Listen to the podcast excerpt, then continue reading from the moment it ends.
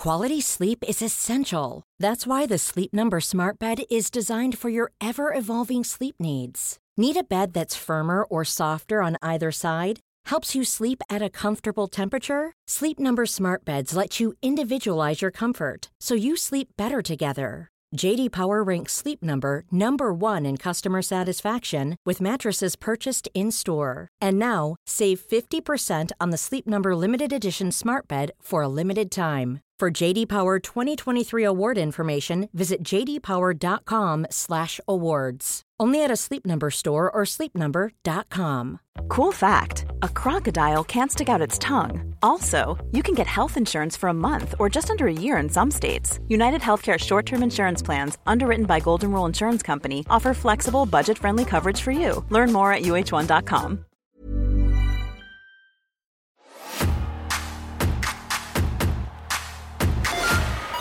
Come on to the rock show. Come on to the people's show. Come on to the premiere show, SmackDown. It's August the twenty-third in the year of our Lord. What year is it, Matthew? Year to be determined. Space Odyssey year, you saying?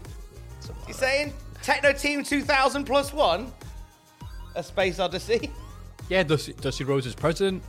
What a dream. And Techno Team's favourite song, So Solid Crew, twenty-one seconds. Oh. It's the number one song in the U K right now. The song title alludes to the approximate twenty-one seconds that each of the band members has given to perform their rap. I had a big rant about this on the Nitro review, which you would have heard on Thursday, ironically, because they only have twenty-one seconds. They say fuck all in those twenty-one seconds. Yeah. There's no urgency. You like this. Mega Man. Yeah, he's in this. Said the crew created the track after their label told them to make a track lasting three and a half minutes. He said, so it worked out that with at least ten or eleven members, that's eight bars each, twenty-one seconds. It was a simple calculation. The label manager said they literally took a calculator and divided the time by the number of M Cs. Mega Man said that. He's got an excuse. He was busy fighting Doctor Wily. It sounds like the start of one of those uh, lovely Sunday morning cartoons we're so fond of, where it's like, hey, it's me, I'm Fireman Jim, and my gimmick is that I put out fire, I have a hat, and here's the guy that's going to sing after that. It's me, Jimmy Bricks, and I work at a building site. Can't keep going. No. my name's My name's Robert, and I live in a shoe. I hate the government, they don't know what to do. Let's go over to my mate, Big Paul Downey. His face is smiling. He's never frowny. It's me, the hole punch office alien that Tom talked about. That's a callback. And I went, bollocks. And then he got on that was YouTube, and I went, oh, I've seen this. There's so much shade thrown at the Diplodos again. And it's me, the Street Sharks. Street Sharks, Street Sharks, Street Sharks. We fight, we bite. Street Sharks, Street Sharks. It's me, Cool Kane, and I'm here to say my brother Crime Incorporated is really rubbish. Oh, no, didn't rhyme it. I can't be cool. I must be stupid, Kane. No! It's me, D D P. Look in the bin.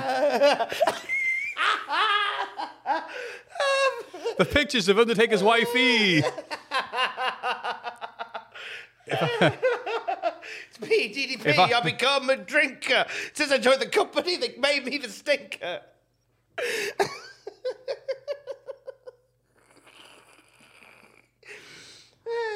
ah. Looking for pictures of Sarah Undertaker to settle a bet.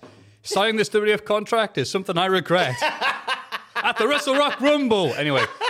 And then twenty-one seconds after this song played, David Gray's White Ladder went back to number one on the album charts because there's no escape. With the money I've earned, I can buy a Cornish pasty, but I'm always second fiddle to Shasta McNasty.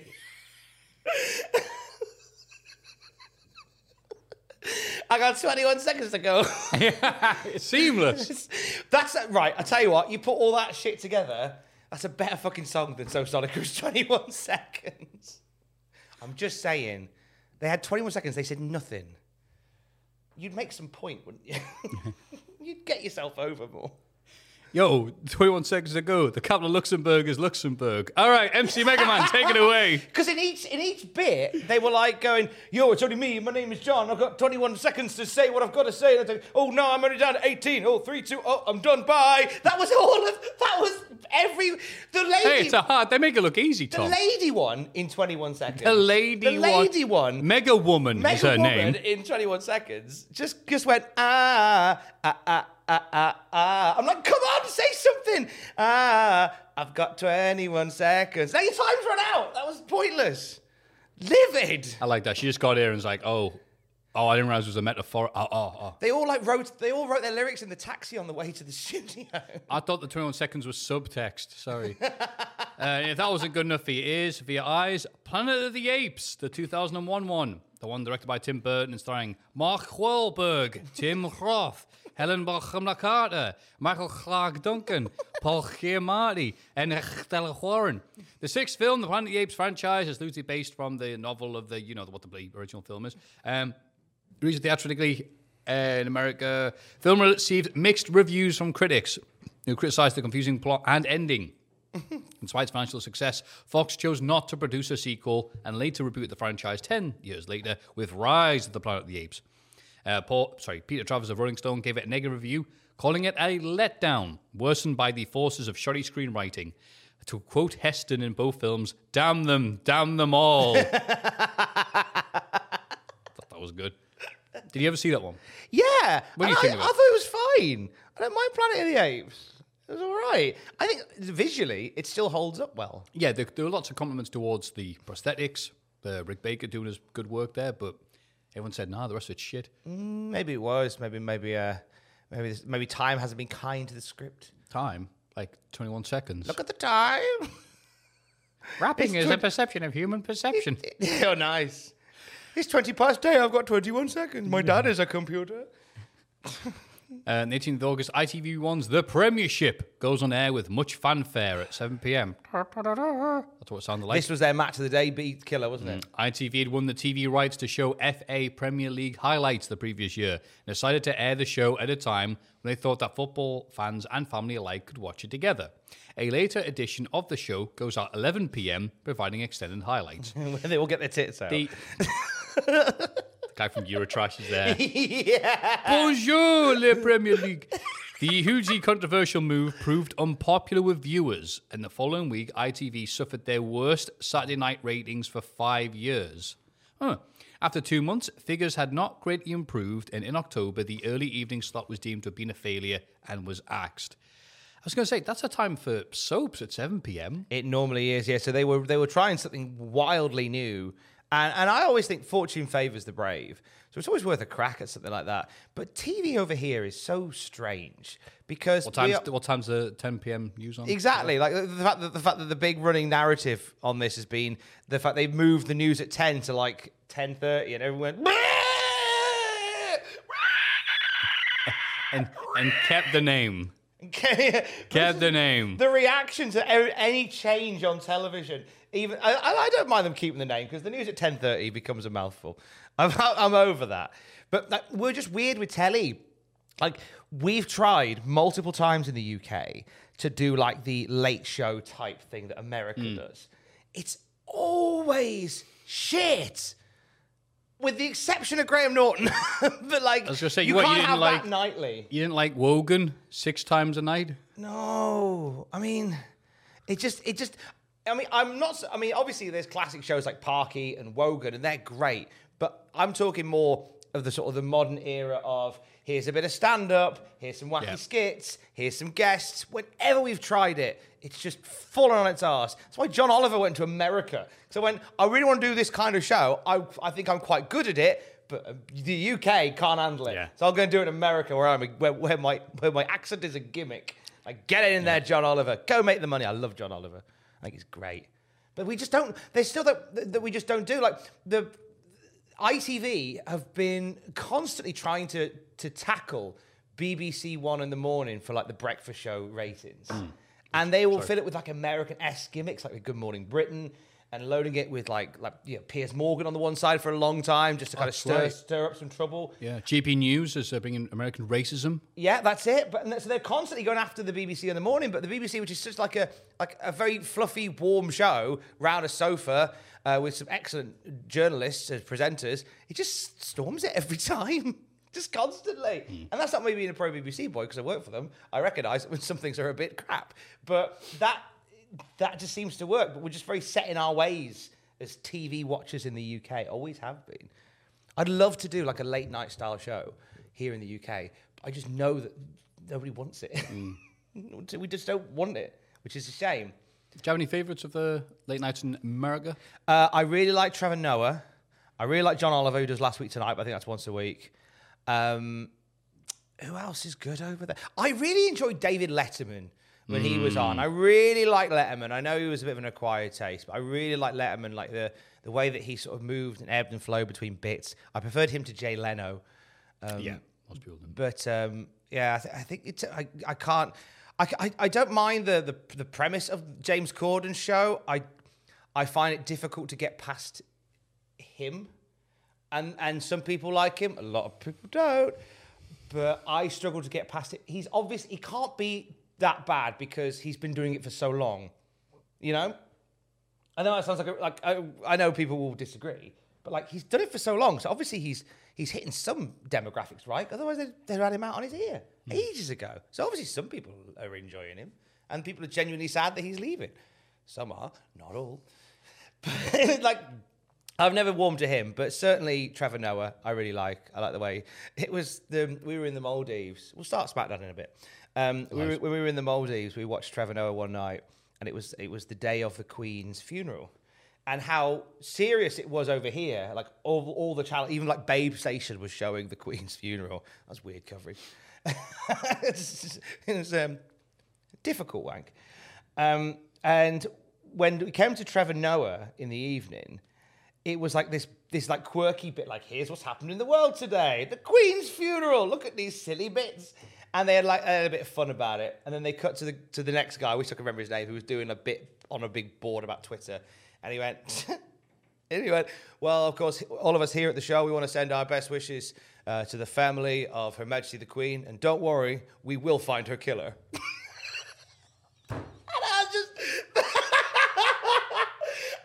I think because everything was so, so serious and so controlled. And it was just that line that punched through. I was just, it's just funny. It just, it, it finished me off. Oh, that was great. I was laying next to, bed, next to Alex in bed. I was just creased over laughing. So I like Trevor Noah as well. Do you watch any of those? Not the modern ones, no. I used to enjoy watching Prime uh, Conan O'Brien. Oh, Conan. I forgot to mention Conan. Some of the, the weird stuff you would get up to and just... Not Conan. Singing. Conan. Ole! Bowdy, Bowdy. Here's Anne Hathaway. uh, and also Craig Ferguson. Just to see his uh, crazy rise from being like a supporting Scottish actor in Red Dwarf, I think series one. You know, when uh, he gets his personality split between misery and uh, confidence. He's the big confidence, confidence and paranoia. Dude. Is he yeah. the confidence dude? Yeah. Oh, nice. I know what the H stands for. Idiot. Am I right? Yeah. We have a late night T V show wow. host over there and just some weird little bits. And yeah, I wouldn't, um, nowadays though, I don't watch him because it's, I see the likes of Jimmy Kimmel and whatever, and I just want to strangle them. Mm. They're just a bit, I think because I, I get it. You're, it's like a conveyor belt of content you've got to keep making. Some of Jimmy Fallon's stuff lands quite well, but. Yeah, I think there's a lot of it comes across as a bit disingenuous and a bit forced. But I guess you make, you know, you're, you're putting these shows together like every night. You you must be run off your arse. You're just mm. desperate. You just got to get shit done, aren't you? You just got to yeah. get over the line. Anyway. Anyway, I T V one also broadcast Beach on the Run, a ninety-minute special of The Bill filmed in Sydney, Australia, got I, and featuring the return of Don Beach, played by Billy Murray, the Farm Foods version of Bill Murray. The episode is a precursor to a full series starring Beach, titled Beach is Back. And Elton John thought, you know what? There's something there. Candle in the wind. Let me work on this. Yeah, you fucking. I do not remember the Bill or this one character. Well, I know the Bill, but I mean, I wasn't watching during this period. But like, was there? A, is this the thing? Beach? Was he a popular character? This is brand new to me. Oh, okay. I, I this is was it a spin-off of the Bill? Yeah. Wow. Oh, he was a dirty copper. Oh. He was found to be a dirty cop, so that's how you know it's a fantasy. And uh, he just did a run, and then they're like, "Leaves Beach on the run." Yeah. Wow. Like Monty on the run for the Commodore. Beach ble Bleach is now a mole. And the big game release is not Beach on the Run, it's Devil May Cry. Yay! Beach May Cry. Hitting I T V one right after the premiership. Wait, where have you all gone? Come back. Stay, please stay through the football. We've made a terrible mistake. That was it. Beach presents The Footy. His original title. Anyway, that's all the stuff happening in two thousand one. Well, what, oh, what, oh, what is the name of the little lad from Star Wars was happening in the wonderful world of SmackDown two thousand one? I've no bloody idea. That's why I've got my seeing eye dog, Tom Campbell, with me, and myself, Matthew, to join through the Cultaholic Classic SmackDown Review. Yes! How you doing, Tom? Yeah, I'm good. How are you? I'm very good. You brought your notes this week. I have. It's a special occasion. It's an honour and a privilege. I had a shave, got my notes, I had a big poo. I'm ready. You have... There's one for the Classic Out of Context pod Twitter feed. There you go. Hello, I love your work. There's one for you there. Um, Math hasn't referenced his lovely friend on his left-hand side. If you're watching Can you see the it? video... No, we can't see oh, him. Oh, yeah, because that's, that, that's why. Yeah, if you're watching... It doesn't on the, exist. If you're watching on the Patreon, I got a Matthew a little late birthday present. Um, bring him in. Bring him in. Introduce your friend. Introduce your friend. Hello. There he is.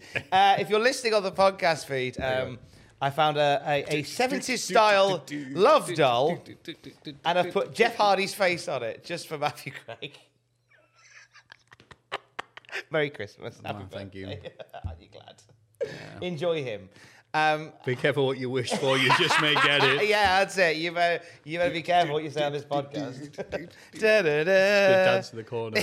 You have a little dance in the corner, young man. So waiting for the bit where, wow, this match is terrible. I'm going to have sex with Jeff. Like, is that in your notes this week? Just this weird psychological moment. Oh. Breaks me finally. You can, uh, you can you can sit him over there if you want, and we can bring him I'm really later. Sorry, Tom. I didn't bring anything for you to shag. God, isn't it awkward? Passes that coffee and bam, slap. There might be a good photo in the middle. Who's in the middle? Quick, get a photo of Jeff Hardy just stepping out of the portaloo. Going, huh? That's probably what it is. Oh, oh, oh Brian no. Adams. Brian Adams. Not even the singer. You crush your nuts over that. Ugh. Oh, I'm good though, mate. We're all good here. I started running this week from from people. started. I got back doing couch to five K.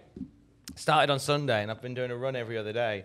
And do you know what? I feel phenomenal. When I've been for a oh, run in good. the morning, I feel a bit unstoppable. So it just happened that this morning was my third run since I restarted.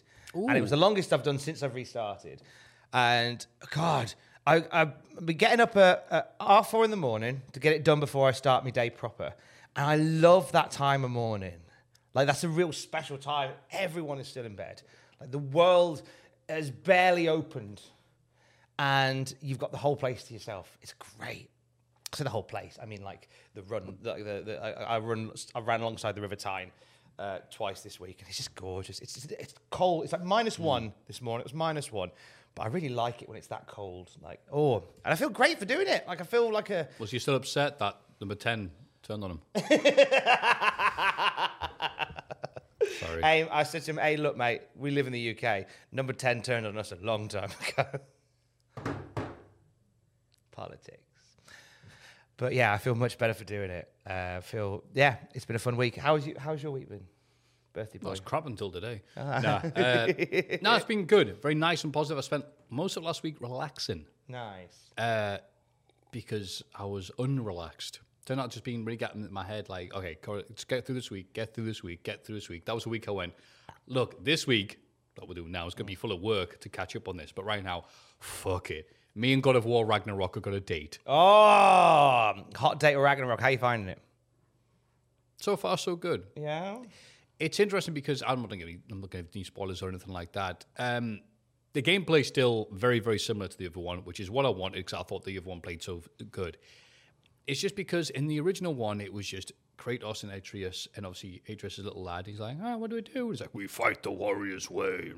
I was in Stargate. You're like, all right, cool.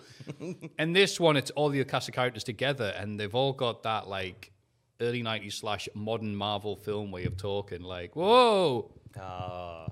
Like, like very exaggerated and... Oh, ah, he said the thing, didn't he? He did say the thing. Ah, and I'm like... And all running around being like that, you're like, oh, I miss it when it was just Kratos and no one else talk. And if they did talk, Kratos would go, God of War, and kill them. So it's interesting. But at the same time, I am wanting to see where it goes, so... Nice. Uh, I've heard nothing but good things about it. Yeah. One of the characters nice. later on, uh, Amidol, shows up, and it's just basically Matt LeFucking-Blanc. Is it? Is it Matt LeBlanc here? Is he? Is he? Not the actual one. He's just uh, a sarcastic twat. Joey doesn't share food. Yeah. I thought it was the actual Matt LeBlanc. I got really excited because I know that I know that. Could um, I be any more obvious? I know, I know that some of them now do a bit of voice acting stuff now. Oh, he did. Yeah, he did Fallout because he was a. Uh... See, people even talking about him because again, I was never a massive Friends person or anything like that, but I know about it because it's just part of the cultural zeitgeist. So it was fascinating to me to hear what people were talking about in his autobiography that came out, where well, number one, he was slagging off Keanu Reeves for some reason. It's like, well, he was on the he was on the Source as well. Why aren't people mad at him? And also to find out that apparently he doesn't remember filming series one of Friends, wow. aka the biggest thing he was ever involved in, because he had an opiate addiction. Jeez. And apparently that to like did they put stuff on him, like put like big coats because he'd lost so much weight, or well, no, because I mean later it's, in the late it sounds fascinating, depressing. In, a in the later way. episodes, I think maybe maybe the later season there is one season where he's really gaunt, like he is very ah. thin. They don't acknowledge it on the show, but you, he's not well. And Alex, who is a, a big Friends buff, was like, yeah, at this point he was doing a lot of drugs as well. And um, you can and, and you know you don't know, you can't tell, but you sort of read between the lines on it, and you go, oh, okay, he's not very well here, is he? But it's still really... I think it's a I think it's a credit to the writers of Friends because I'll be honest, like the, the I, I never liked I was never into Friends to begin with. Alex got me into it during lockdown and I really enjoyed the show. And it's it's easy viewing kind of telly. It's that sort of telly that you can just stick on in the background mm. and just enjoy and just it just washes over you. You can just yeah, whatever. And um and I, and I think it's a credit to the writers because every time I've seen anything with them together, there's like there seems to be no chemistry. Who? The cast of Friends. Oh, oh, oh you there mean seems to be no chemistry. They seem to have very little crack, and I think it's more a case of they were just brilliant actors who were given great, great work yep. to act with. You know, Jennifer Aniston's brilliant. Been watching her a lot this week because we've got into the morning show on Apple T V. That's so good, and Jennifer Aniston's in that, and she's brilliant. And so I've, uh, the more I, the more I see of the, the people from Friends doing stuff, they don't do a lot because they made all that fuck you money in the nineties. So they don't need to do much. But the stuff, whenever I see them in stuff, I go, actually, you've got really good people around you and you're also excellent performers. Yeah, right people at the right time. Yeah, yeah. I think it's just like assumed Paul that they... Heyman and his motley crew. Yeah, exactly. Absolutely so. Yeah. Absolutely so. And they get like, you know, the rare bits, the, you know, David Schwimmer and Band of Brothers. Uh, or Matt LeBlanc as Benny in Fallout New Vegas, a k a the piece of shit that makes the plot, basically. So you're after him the entire game. Absolutely fantastic. I love I love it. It's just Matt LeBlanc. The character looks like Matt LeBlanc as well. He's like, I'm killing Matt LeBlanc. Can I be in Fallout anymore? Can I be any more dead? You know. Be any more dead? Anyway, so... Uh, yeah, we talked about a bunch of twaddle right there. We, Not Ross you know twaddle, what? That's that's a that's a record about a twaddle, I would say. I'd say, yeah. Good. Looking at my watch. I've had a bit of twaddle, shook the leg off. Tom, what is in the news? Well, before we get into the news... That's the mailbag, isn't it? We'll do some mailbag. Don't you worry. It's a relatively new feature. We've been doing this this show for years, so the mailbag's a relatively new feature. Oh, it's started by Jeff. So it's, that's as, as you should be. Um, my name's Jeff. Thank you for everybody who has reached out with their Spotify Wrapped Uh, oh. playlists and stuff, because I've had loads of messages from people who go uh, because of you and the classic review lads and you and Matthew talking bollocks, like I've clocked up thirty thousand hours listening oh, to Cultaholic. God, Tom, so I thought I did you. podcasts as well. I thought people just like, yeah, I listen to a lot, lot of Destiny Child. I just yeah. assumed you put something on Twitter. I missed out. What have you listened to this year? Oh no, it's, that's it. That's that's that's funny. A lot of Ennio Morricone this year, Tom. Why do you ask? So it makes it look like, wow, what a huge response. Like, I'm doing nothing to do with wrestling. All right, yeah, the podcast, right. Yeah, that's that little podcast, what what always happens. So, look at uh, me, Mister Technologically Advanced. Oh, yeah, Spotify do podcasts now? Yeah, oh. Of course they do. I love that. That'd be the thing. But, but it turns out it's been a wild thing for a while, and a lot of people listen to the Cultaholic podcast feed through Spotify. Oh. Uh, and, and it's appearing at number one in a lot of people's lists. So oh. thank you very much. Appreciate yeah. that. I know that that you were drawn to the feed by the Full Fat Cultaholic podcast featuring Matthew Gregg, Jack the Jobber, and Ross Tweddle. But hopefully, and sometimes Jeff Hardy, but sometimes, but I hope you, I hope that you stayed for the additional accoutrement that that I've vomited onto the podcast feed since two thousand nineteen. The daily news videos, the radio documentaries, the classic reviews, the watch-alongs, yeah. the the Desert Island Graps. I hope you stuck around for I that. wish I was Trevor Noah slash John Oliver, yes. I, yeah, when I grow up, I want to be Trevor yes. Noah. Please let me do a Trevor Noah-style show, Adam. Thank you very much. Um, but yeah, thank you for that. Appreciate that. Appreciate you. Uh, from the mailbag this week, um, my dearest Thomas and Matthew, brackets, hello. Diddlers. First, I have to apologise. Last time I wrote to you two, I asked what sign I should bring to Monday Night Raw for my birthday back in September, and you guys suggested Snoopy Tennis, and I thought it was a great idea. Unfortunately, I flaked out. I'm not in a great headspace at the time. Ended up going to the ended up going to the event in my funk, drinking too much overall, not having a great time. Oh. Luckily, this is not my first dance with depression, and I know enough to know when I need help. Good for you. Uh, I wanted to let you guys know I'm back on the mend, taking meds, started counselling. Lovely to hear. And you guys are right here with me, keeping spirits up when my body adjusts as I work to get better. My wife is going with me to A E W on January the sixth. We hope to make you and Snoopy proud that night. Well, say hello to Jericho's wife for us. Oh, yeah. I'm sorry. I'm sorry. I'm sorry. Oh, of all sorry, the Sorry, really ruined the, the lovely occasion. Sorry, carry on. Oh, do you know what? I think if Jericho does a bit on January the sixth, like where he just phones his wife, and she's not answering the phone. She must be busy. That, he won't. He won't. Um, one quick gripe. Oh. On the main podcast, I reminded Matthew that he would buy a map to log all the letters from America. That's right. He bought the map immediately after that show, but didn't include Oregon as its inaugural in, uh, on it as the inaugural location. Add insult to injury, he said my hometown was Verona, despite the fact that I'm neither Romeo nor Juliet. It's Verno- Vernonia. Vernonia. It's what? Vernonia. Verona. Fucking Shakespeare Jones. Give me that. Here. Give me that. There's no way that says, hang on. Jonathan. All right, got that bit. Oregon. That's fine. U S A. I know what that is. U S A, North America. Oh, thanks for narrowing it down. Um, Ver- Vernonia. He has given us a bit of a phonetic, a phonetic spelling. Uh, oh. Vernonia. Vernonia. Oh, Ver- my, oh my, yeah, there it is. Yes, this is my Bradenton, Ver- isn't it? Vernonia. There's a guy named Vern, and he's trying to remember. And so, I don't just know remember, you. Just, yeah, just pretend. When you don't remember how to pronounce it, think of Vern Gagne with Alzheimer's. Yeah. Vernonia. Yeah, you know what? Fuck Snoopy Tennis. Bring Vernonia as a but sign. But also, right, you... Kicking off, oh, sorry, I, I didn't bring the sign like I promised, but also, you didn't remember, hey, let's call it quits, shall we?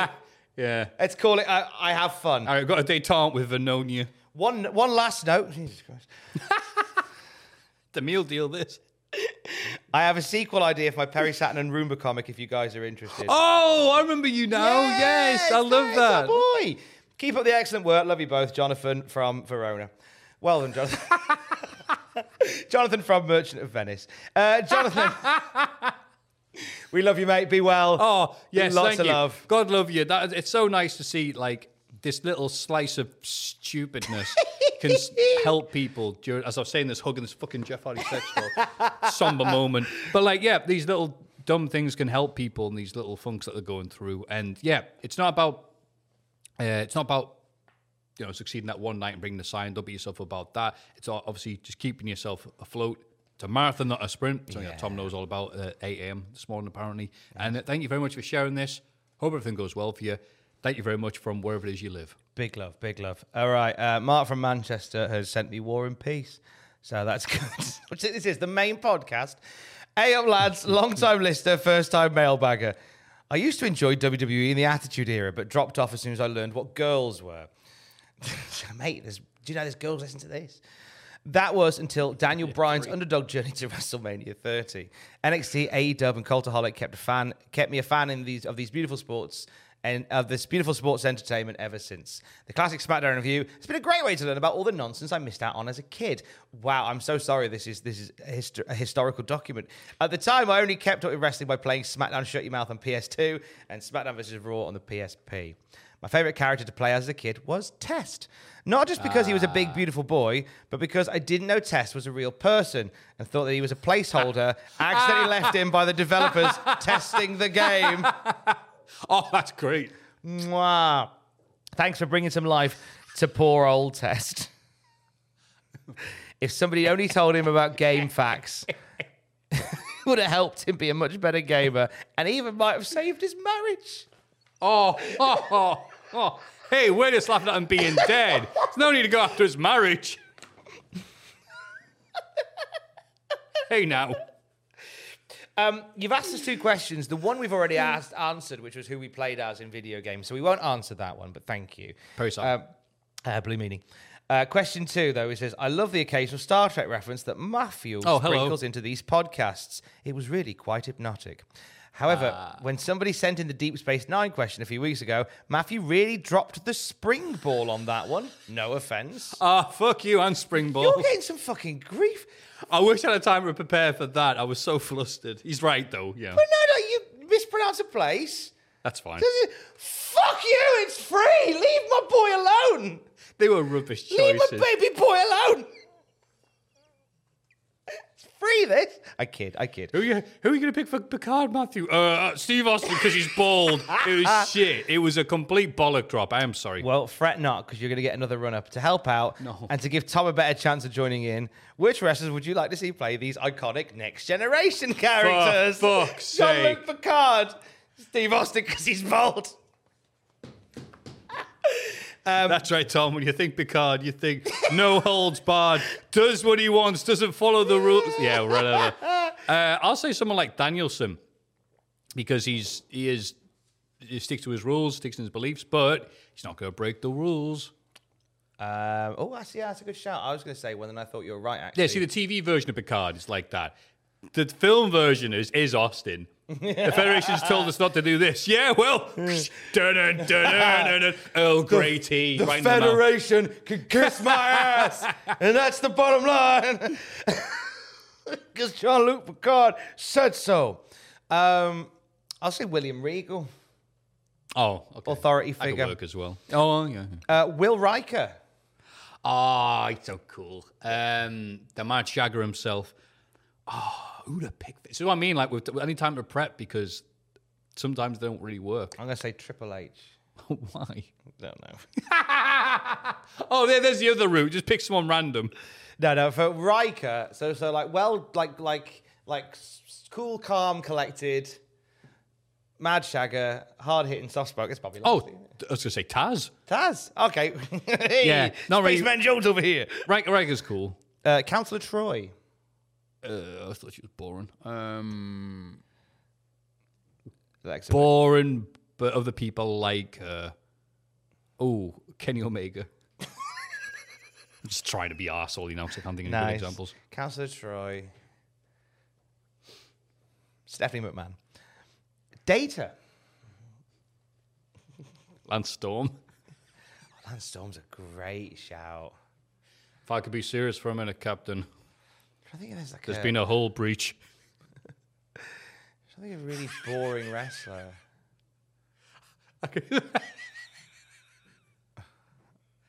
All you humans need to listen and listen good. Oh no, Team Android are in the ring. We will now play the song of our national anthem. Let's just dial up. I'm gonna pick Kane. Kane is Data. How do you pronounce? Oh, Guinan. Guinan. This is Whoopi Goldberg. Oh, Whoopsie Goldberg's character. Fucking Uncle Howdy comes along, does some bollocks, is never explained properly. Like, huh? Hang on, I've seen all the Star Trek. What's going on here? I'll say Becky Lynch. What are you doing in the, the Generations film? You're supposed to bloody be here. Q. Oh, he does what he wants. He does what he wants. Q just shows up and does what he wants. Eddie Kingston? Uh, I'd say Brock Lesnar. Nice. Because he only shows up once a season. Because I'm not losing to anybody who fucks off. This is way better than the Deep Space Nine one already. The Borg Queen. Uh, given the same amount of love I had um, for both people as a kid when I saw these, Jeff Hardy. Oh, Charlotte Flair. That's uh, big, actually. And uh, Wesley Crusher. Oh, no. Who's all right, Tom? Imagine you're watching a series and you go, this, fucking, this is great, this. I love everything about this show. The characters, the settings, the plots, the landscape's pretty. But I hate that one character. Oh. So somebody that is on a on a, on a particular wrestling brand that you like, who you don't like. Yeah. Do you have that for any T V show? Jeff Jarrett. Oh, no. Don't say that. Um... Is it anybody? But W C W two thousand, Jeff Jarrett. Oh, oh okay, fair enough. uh, oh, oh, of course, Matthew. So obvious. Shane McMahon. There you are. Beautiful. Thanks for Here all the wo- comes the remote. Switching channels. There goes the T V. Thanks for all the wonderful work you do. Days in the office will be very dull without your dulcet tones, keeping me and many others around the world company. Cheers, Mark from Manchester. Thank you, Mark from Manchester. Mark from um, Manchester. Thank you. I'm redeemed, hopefully, for that, because I was way better than the Deep Space Nine one, which I just shit the bricks. Um, by the way, I like to well. point out that he said, I stopped watching wrestling because I discovered girls, but I got back into it at WrestleMania triple X. Did you, you pervert? Mm. Somebody check his hard drive. Uh, do a very quick if one. If we did that, we lose fifty percent of our viewers. That's anyway. True, actually. Uh, do a very, very quick one uh, from Luke, uh, maybe our fifth Australian listener. Yay. Uh, first off, thank you for the laughs and giggles wow, and obscure wow, British wow, references. Wow, General wow, chit-chat, wow, Isaac Yankum's wow, more wow. popular cousin being cool, said cousin's big brother, and his throat spouse, permanent ink, and other wrestling stuff. Secondly, congratulations to Tom and the soon-to-be wife. Thank you. Uh, but question is, which of the following wrestling wedding tropes? Which of the... Fo- but the question is, which of the following wrestling wedding tropes?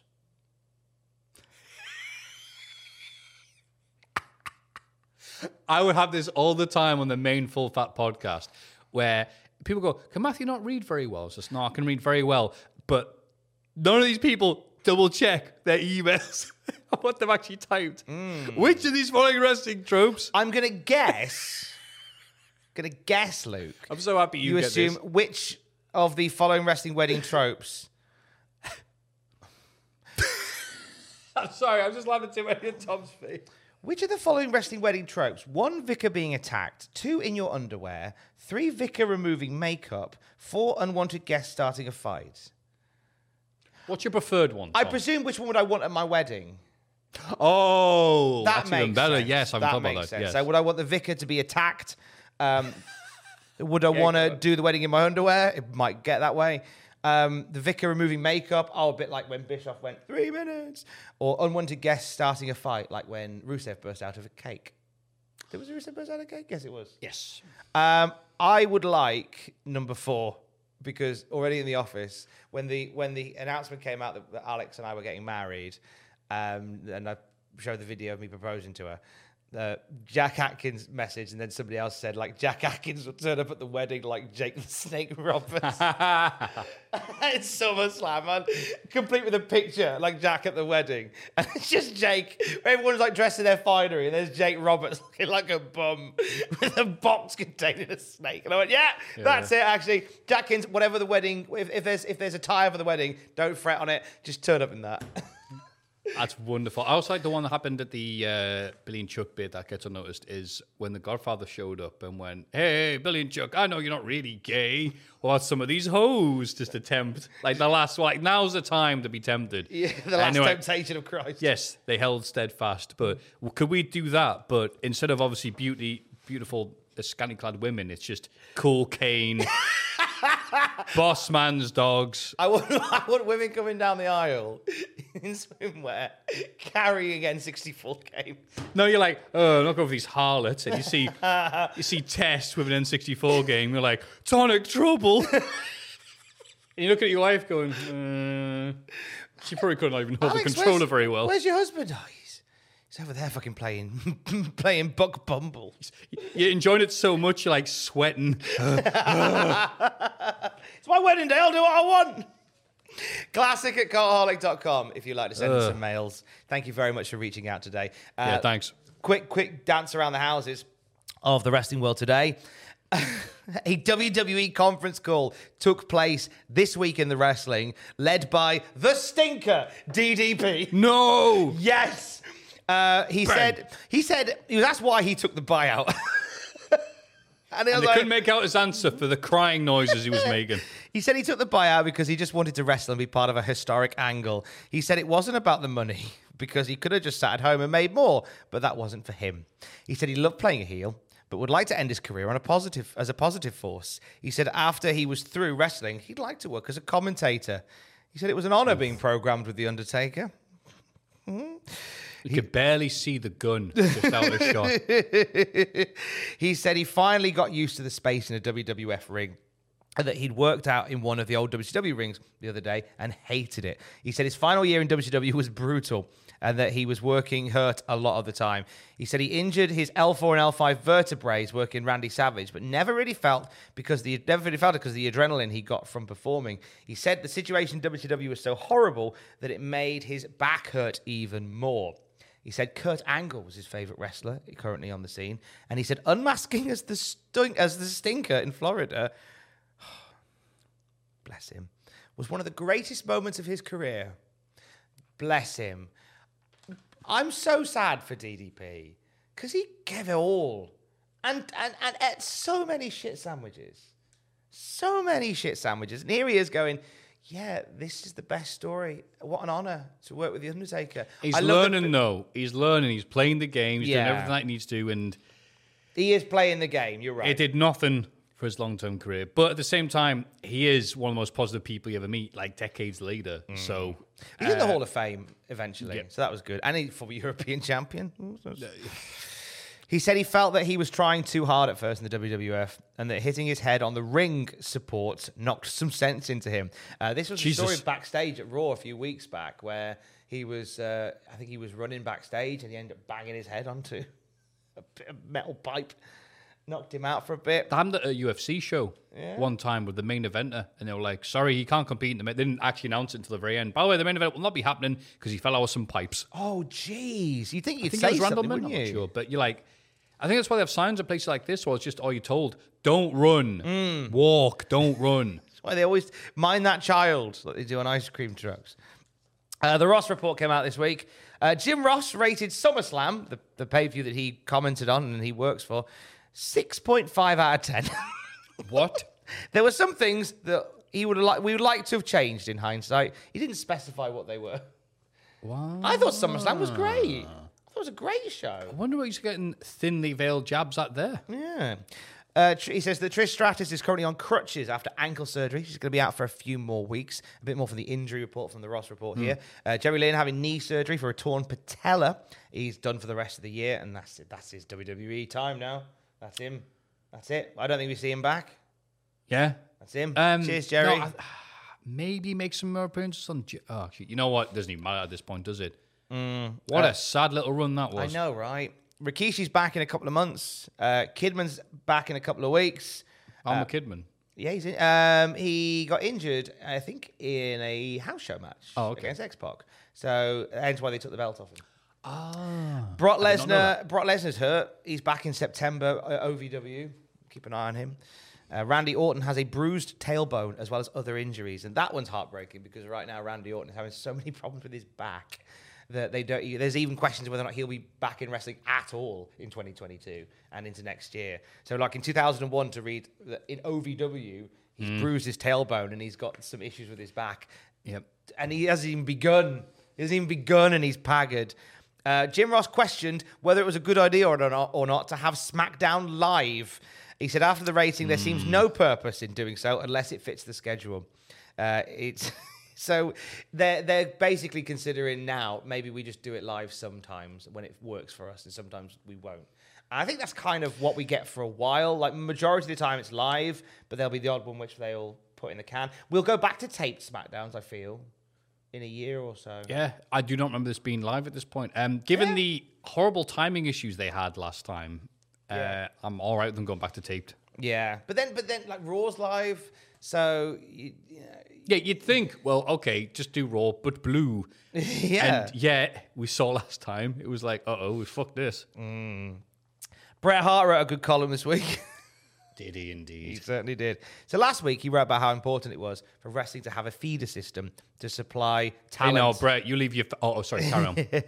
Apparently a lot of people wrote to him and said, why don't you open a wrestling school, Brett? Brett!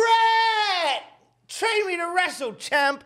He said he was still having some problems stemming from the concussion that Goldberg gave him. We fucking hate Goldberg. And he has, no, him, he has no desire to be a trainer and just uh, that just stands on the sidelines. He wants to be like, Stu, get in there and fucking break people. uh, as a result, he instead just recommended some training schools, including Larry Sharp's Monster Factory wow, yeah. and the Wild Samoan Training Center. He yep. also said, Shawn Michaels has a school in Texas. Whatever differences I had with Sean doesn't change the fact that he was a hell of a worker. Nice. Then he goes on to say, of course, if you can't get to the U S, then there's my brother Bruce here in Calgary. Which brings me to a common misconception that he taught Owen, Chris Jericho, Chris Benoit, and myself. When guys say they learned in Calgary, that refers more to the great legends that we were forced, fortunate to work with in my dad's old territory. Benoit was taught in Edmonton, Jericho was taught with Keith, and my, teach yep. my teachers were Japanese. Bruce didn't train any of us, despite the bullshit on his website. I love that Brett, in his, uh, in his Calgary Sun column, took out time to go, check out these wrestling schools. Oh, by the way, my brother's a bullshitter. The top, the top three things in Bret Hart's life are, one, hating Goldberg, two, that episode of The Simpsons that he's on, and three, any opportunity to shit on his brothers. I, I am fucking loving rereading his book on stream right now oh. because Bret Hart is the most Bret Hart man to ever exist. He is so Bret Hart. And I love, but Jericho says the same thing in his autobiographies, which we have over there for references, so you can oh. call me a lie if you like. I can... Tell you to fuck off. um, where he says that he went in, and yeah, I mean, never mind. Br oh, Bruce Bruce Hart takes credit for this. I'm like, um, beg your pardon, sir. Uh, the commentators in a few months' time say Stu Hart trained him, so never mind. You're Bruce. Bruce showed up one time, I believe, uh, maybe twice. I'll, I'll have to check. But yeah, Keith Hart's the person who did the majority of it. But they, hey, the Hart family, they they taught me. You're like, wow. They're all there together at the dinner table, were they? Like the Last Supper, Stu and Brett. It's like, yeah, sure. But obviously Bruce is like, yeah, I trained Jericho and me. It's like, did you? I like ya? The Bruce Hart's a bit like that that guy in Phoenix Nights that always lies. Which one? I can't remember. He always lies. Like he's constantly lying oh. about everything. Oh, I've got some friends in the. I'm showing me with the friends in the S A S. See, but you, you're not. I. Uh, you're not showing me with the S A S at all. He just goes quiet. Hey, mine's that big. That's Bruce Hart, isn't it? Um, you know that the wrestling industry is on its arse outside of the W W F because uh, the, the Observer is made up of reports of smaller indies that are kicking off, including the Urban Wrestling Alliance, which apparently has signed a deal with B E T. Uh, and B E T have gone, we don't know about it. But apparently The Rock's dad is one of the, the people heavily involved in the rise of the Urban Wrestling Alliance. Don't worry if you don't remember it. You don't see it. Um, incredibly Strange Wrestling. Oh, I S Dub. Do you know I S Dub? I've got the book. Um, the guy. Oh, sorry, Carl. So do you know about uh, the, the situation this month with the band D twelve? Where... Wait. Um, Yeah, go on. They they were dropped from the I S W tour after several of the band members got into a fight with some of the wrestlers. Must have been before this. White yeah. D twelve versus I S W. What the fuck? D twelve and I. It, Wait, hey, hang on. They did like punk festivals and stuff. They got into a fight with um, Fat Mike's. Uh, oh, it is of a sub band. There's no no. Oh wait, whatever. Fat Mike's band. But I remember them fighting with D twelve. No, please do tell, do tell. That's all I know about it. This thing was a fight. That's amazing. No, I need it. Wow. Okay. Um, M E C W is oh, getting holy underway. Shit. Great. Uh, the roster apparently will include Viscera, Tommy Rich, Tracy Smothers, Sabu, Sandman, Doug Gilbert, Road Warriors, Chris Daniels, Public Enemy, Brian Christopher, Little Guido, Chris Harris, brackets Fake Sting from W C W, Hawk, Spanky, Michael Shane, Too Tough Tony, Kurt Hennig, High Velocity, Glacius, Maybe Glacier doing a babyface gimmick as a gracious man. That's a little joke from Figure Four. Uh, Billy Blaze, Jason Kane, Jason Sensation, Brandy Wine, Little Genie Fly Girl, Kim Roberts, Scott Hall the King, yeah, American Dragon, like... Buff Bagwell, Meat Street Posse, Pete Gas and Joey Hams, Barry Windham, Mike Rotunda, Steve Williams, Miss Bobcat. What happened to that wrestler? Yo, what the hell is that? Bruiser Brody. He just took a bunch of fucking names in there. There's Rick, a Rick Dozen.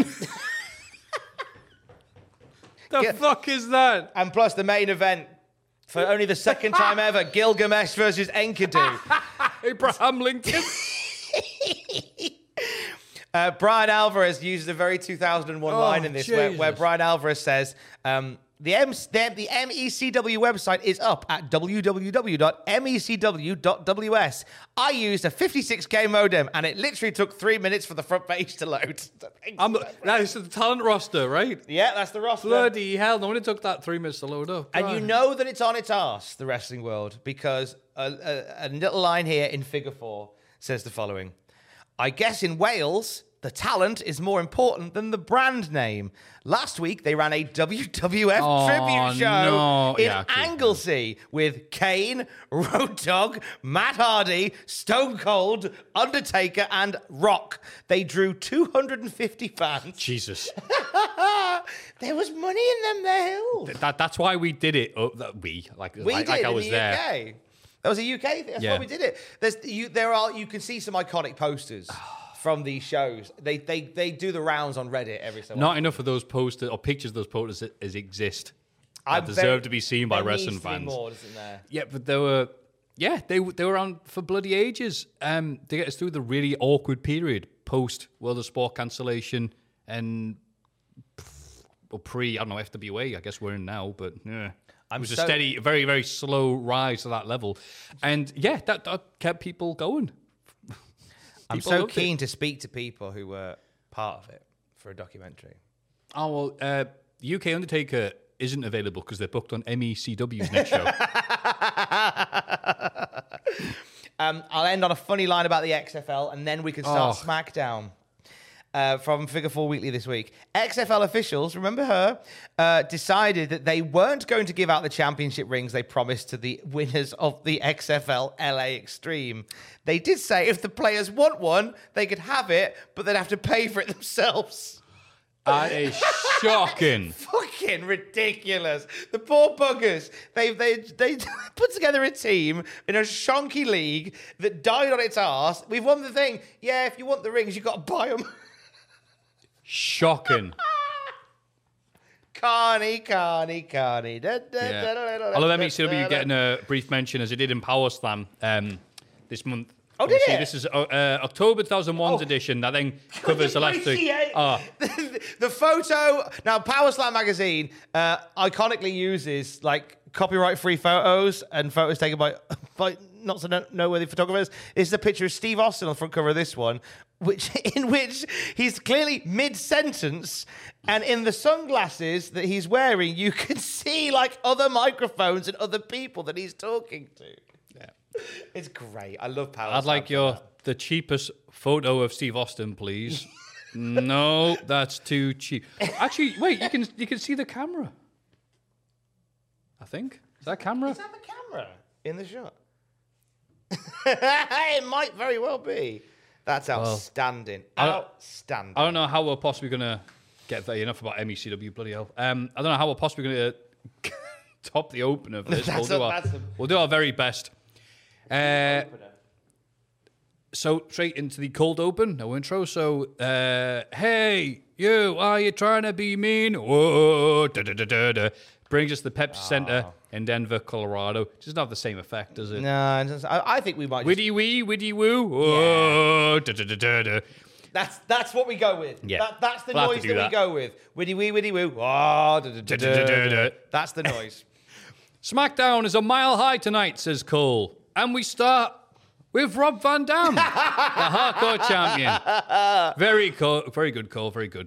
Also, W W F versus W C W tonight in a six-man tag match. Kurt Angle versus Chris Kanyon. And also, in the biggest news of them all, that W W F New York is full. Phew. Those Jimmy Hart pastas are flying out. I think I got brought up on the main podcast. Like, Jimmy Hart pasta, and Ross like, what does that mean? I was like, oh, no, it's the Nitro. Oh, brilliant. Oh, I love You know how, like, you have good cross. puns, like Booker T, Bone Steak, or whatever? Yeah, Nitro Girl didn't have them. No, no, it had some, but then it got lazy with Jimmy go, oh, Hart fuck pasta. Fuck this. No one's going to come eat here. Jimmy Hart pasta. R V D is in the ring, and Tony Chimmel is announcing, so he is, of course, the hardcore champion. He's taking oh, on Jeff Hardy in a SummerSlam rematch. Ooh, lucky us. They know each other so much. Sorry. That's Jeff Hardy. There he do, is. Do, do, do, sexy, sexy, sexy. These two know each other so much after having been involved in many matches over the years and having the same dealer. Taz calls The Rock the wannabe Booker T. Uh, and I said, honorable mention, looking through the stuff to read about in Power Slam, one thing that Finn Martin would love to bring up is when wrestlers lie through their thick C T-ridden teeth. um, Tough Enough began its run on Sky One on September second. For me, one of the highlights of the first episode was hearing the five foot six inch Taz say with a straight face that he was five foot nine inches tall. Wrestlers never cease to crack me up. I legitimately think Finn Martin laughed at that. I oh! think he did. Oh, oh, oh, oh, oh. Is that his laugh? Oh, oh, oh, oh, oh, oh. Darling, what's what's making you laugh? You nearly you nearly spilt your Sonic the Hedgehog curry. Oh, you won't believe it, the wife. He said five foot nine, but he's five foot six. No. Like, Finn Martin can only laugh at wrestlers lying or making mistakes. He puts on Only Fools and Horses and goes, it's a pot of shit, this. Until that episode where Del Boy goes, hey, let's go watch Taz wrestle. He's seven foot. No! Honey, bring up the typewriter. I was writing my article. Come on, the wife. R V D sells his leg. Wow, he's learning. It's R V D, though. They're not making much money in W C W.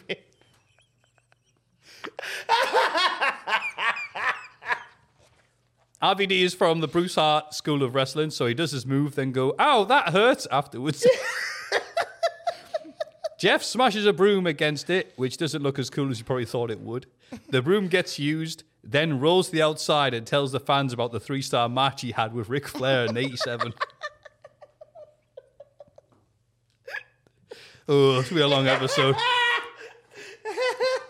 R V D does the forward roll, the monkey flip, while holding the chair, which looks like the Sistine Chapel in this period of wrestling. R V D brings out a table with such obvious cuts on the top of it, you'd think it was Devon Dudley's forehead. Fucking. This thing was scratched to fuck. Look, at the, look at the back of a P S one demo disc hey, your friend ooh. had borrowed. Jeff converts it into a top rope Frankensteiner inside the ring, and a spot mm. so beautiful, Clearasil endorses the replay. Jeff gets the ladder out, so maybe Blue Chew should have sponsored it instead. Jeff climbs the metaphor at ringside. Do you get it? To get ready to put R V D through it on the outside, but then misses to completely eat shit. The table exploded like my P S four trying to load God of War Ragnarok. mm, quick, left, run! I love it when you... T- I like it when you try and turn on your PlayStation four at night, and it's just like, it just sounds like fucking Gatwick Airport. Crowd chants for Hardy to recover as the E M Ts come to bury him alive. The E M Ts ask Jeff if he's okay, and he says, wow, is it Friday already? Jeff is led away, and then Raven, what, shows up with his own referee to take out R V D with a bulldog on the chair. Raven hits the even flu, but R V D kicks out to establish the pecking order of things here in W W F. R V D twats him with a bin lid, then puts him away with a five-star frog splash. Stephanie McMahon, and her dog whistle voice, yells that she was getting fit for her new hair. That's not right. It's a new hat. I'll new hat, hat and hair. This, new hair and hat. It's a new tag team. I, I, I guess when you have a hat, it does change your hair. That is true. And she sees her team mates fighting out here on SmackDown. You're on the same team, you idiots. Steph is raging at the teammates fighting and says she didn't use her hard-earned money to see them fall apart like this. It was a good line. She makes them shake hands because they ain't hurt that bad. Again, another good one. But Raven refuses... So here comes Stink Austin With all the energy of of when your mum says, I'm going to call your father downstairs. Yeah. Ozzy pushes the ladder down on his way to the ring. Austin yells a lot, uh, and he yells what a lot as well. Oh, no. And says he wants them to act like respectable Alliance members. R V D does the R V D point thing to get some heat as he leaves. What? Austin reminds us that Kurt Angle ruined Austin Appreciation Night on Raw with the milk. That happened. Yeah. Oh. So um, I've got a few bits about Milkomania. Since we don't talk about it, I think it's good to, to give it a yeah, nod here. On. So this was the episode of Raw where after SummerSlam, Austin Appreciation Night with Steve Austin having the Alliance sing him songs and give him praise and give him gifts is ruined by Kurt Angle driving a milk truck into the arena with a hose pipe attached and blasting everybody with legitimate milk. It is, it is a moment in time. Uh, Figure Four said, it was a great climax to a terrible episode of Raw. Kurt Angle says it's his favorite moment as a sports entertainer. He wanted to drive the milk float into the arena for his Hall of Fame speech, but they couldn't get it logistically worked out, which is a shame. Uh, he was told, under no uncertain terms, to hit the ring with the truck. He ended up oversteering and hit the ring with the truck anyway. Uh, nothing happened. It was fine. uh, he gives a lot of props on the, ironically, on the Kurt Angle podcast to Ellis, who was W W F's prop guy. He made weapons and the and, and stuff, and he's the guy that, that Devon shreds the tables before the shows and stuff like that. Um, he was charged with fitting the milk truck to have a milk-shooting hose. And Conrad says, what would you have done if it wouldn't work? And he says, well, the whole segment would have been fucked. Like, this literally, literally, it had to work, and if it didn't, then it didn't. Um, throwing bottles of milk at people. Kurt started throwing milk cartons at the Alliance before the, it gets the hose out. One of these milk cartons hits somebody in the front row on the right-hand side of the hard cam. Incredible reach. And the whole front row on that right-hand side got soaked in milk. Yes. Again, legitimate legitimate milk cartons. An Angle fucking got an arm on him, hoid it across. Well, you think he was Olympian or something. You think so, wouldn't you? Uh, some people always, the people always ask the question, was that really milk? And the answer is yes. That was legitimately milk. Probably a bit watered down, but the majority of it was milk. Uh, post-show, Kurt had to catch a red-eye plane to go and do uh, some stuff outside of the, the city they were in. Didn't have time to get changed. So he stank of milk in the airport, oh. and on the flight for six hours he oh. sat there, and it all seeped into his shoes. And and and people apparently in the in the section with him were asking themselves, he could hear them saying, what's that smell, man? And it was his milk-filled, stale-ass shoes and his swamp-ass filled with milk. So Kurt Angle really suffered for his art with Milkomania. But what a moment in wrestling. Yeah, it was, was worth it. So good. A brilliant little a brilliant little pastiche of Austin's beer truck from yeah. nineteen ninety-eight. Yeah, I think so. I want to say? Yeah, wonderfully done. Wonderfully. I want to know if the, like, the front row people, they give it anything? Um, with like, sorry I about would, giving you covered in milk. Some shit. Yeah, some cookies. That I would. Dip themselves I would. In. I would imagine. I don't know. It's weird because, like, I think in this day and age, there would be a big fuss kicked up online, and they'd probably get free tickets. Right. Right. Um, I don't know what they got actually. I have no idea. X F L trophies. they, they got the address to send a check to to receive an X F L yeah. ring. And if that wasn't bad enough, here's Jericho to remind us of Milkomania. And the lovely YouTube poop edit that goes around going, oh, Jim Ross going, oh my God, come. I haven't seen this. Have you not seen it? Oh. Try to see if I find it. Jericho does a lot of milk jokes because he's cutting edge. And he's also wearing a Lugs jersey. And he notices Austin has a free schedule tonight. So as you defend the title, Austin laughs at his stupid haircut and his stupid lines about Steph and Deb's cooking, which Jericho didn't make any reference to, which I thought was hilarious. Also, Jericho oh, doesn't deserve a title shot, so there. Jericho says, so, oh, so you'll have a match tonight, but not for the title, says Jericho. And Austin says, no. And there's a big awkward pause as Austin is so out there, he's bugging out the wrestlers he's doing promos with. It's like a sense. So Jericho says, uh, fine. And says, like, well, whatever happens, the crowd won't be booing Austin. They'll be going moo. Ugh.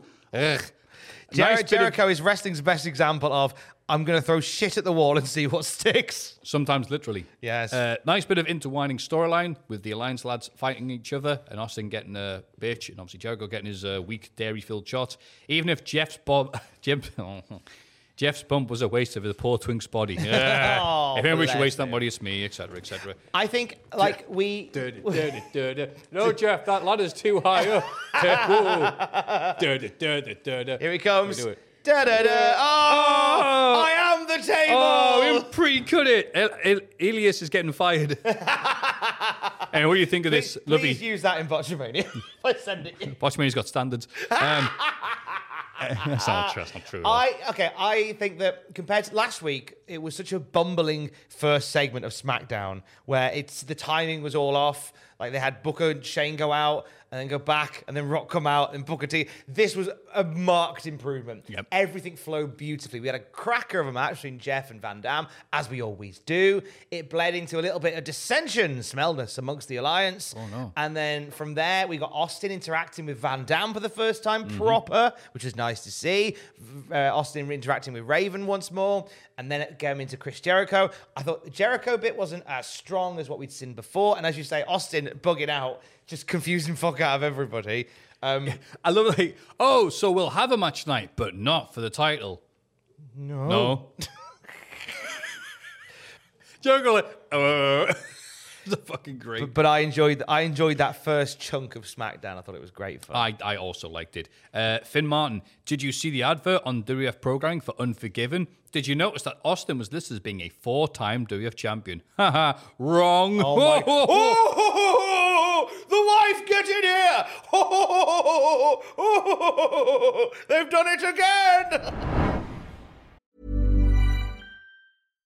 One size fits all seems like a good idea for clothes until you try them on. Same goes for healthcare. That's why United Healthcare offers flexible, budget-friendly coverage for medical, vision, dental, and more. Learn more at U H one dot com. Ryan Reynolds here from Mint Mobile. With the price of just about everything going up during inflation, we thought we'd bring our prices down. So to help us, we brought in a reverse auctioneer, which is apparently a thing. Mint Mobile Unlimited Premium Wireless. How to get thirty, thirty, how to get thirty, how to get twenty, twenty, twenty, how to get twenty, twenty, how to get fifteen, fifteen, fifteen, fifteen, just fifteen bucks a month? Sold! Give it a try at mintmobile.com slash switch. forty-five dollars up front for three months plus taxes and fees. Promo rate for new customers for limited time. Unlimited more than forty gigabytes per month. Slows full terms at mint mobile dot com. Planning for your next trip? Elevate your travel style with Quince. Quince has all the jet-setting essentials you'll want for your next getaway, like European linen, premium luggage options, buttery soft Italian leather bags, and so much more. And it's all priced at fifty to eighty percent less than similar brands. Plus, Quince only works with factories that use safe and ethical manufacturing practices. Pack your bags with high-quality essentials you'll be wearing for vacations to come with Quince. Go to quince.com slash trip for free shipping and three sixty-five day returns.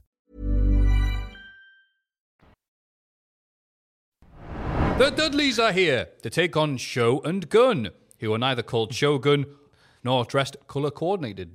That's a word. Well done. Good typing there, idiot. They could be a decent tag team. Billy Gunn charges both Dudleys, but Show walks to the ring, and the match technically starts without him, as he's so slow. He's still on the ramp by the time the bell rings.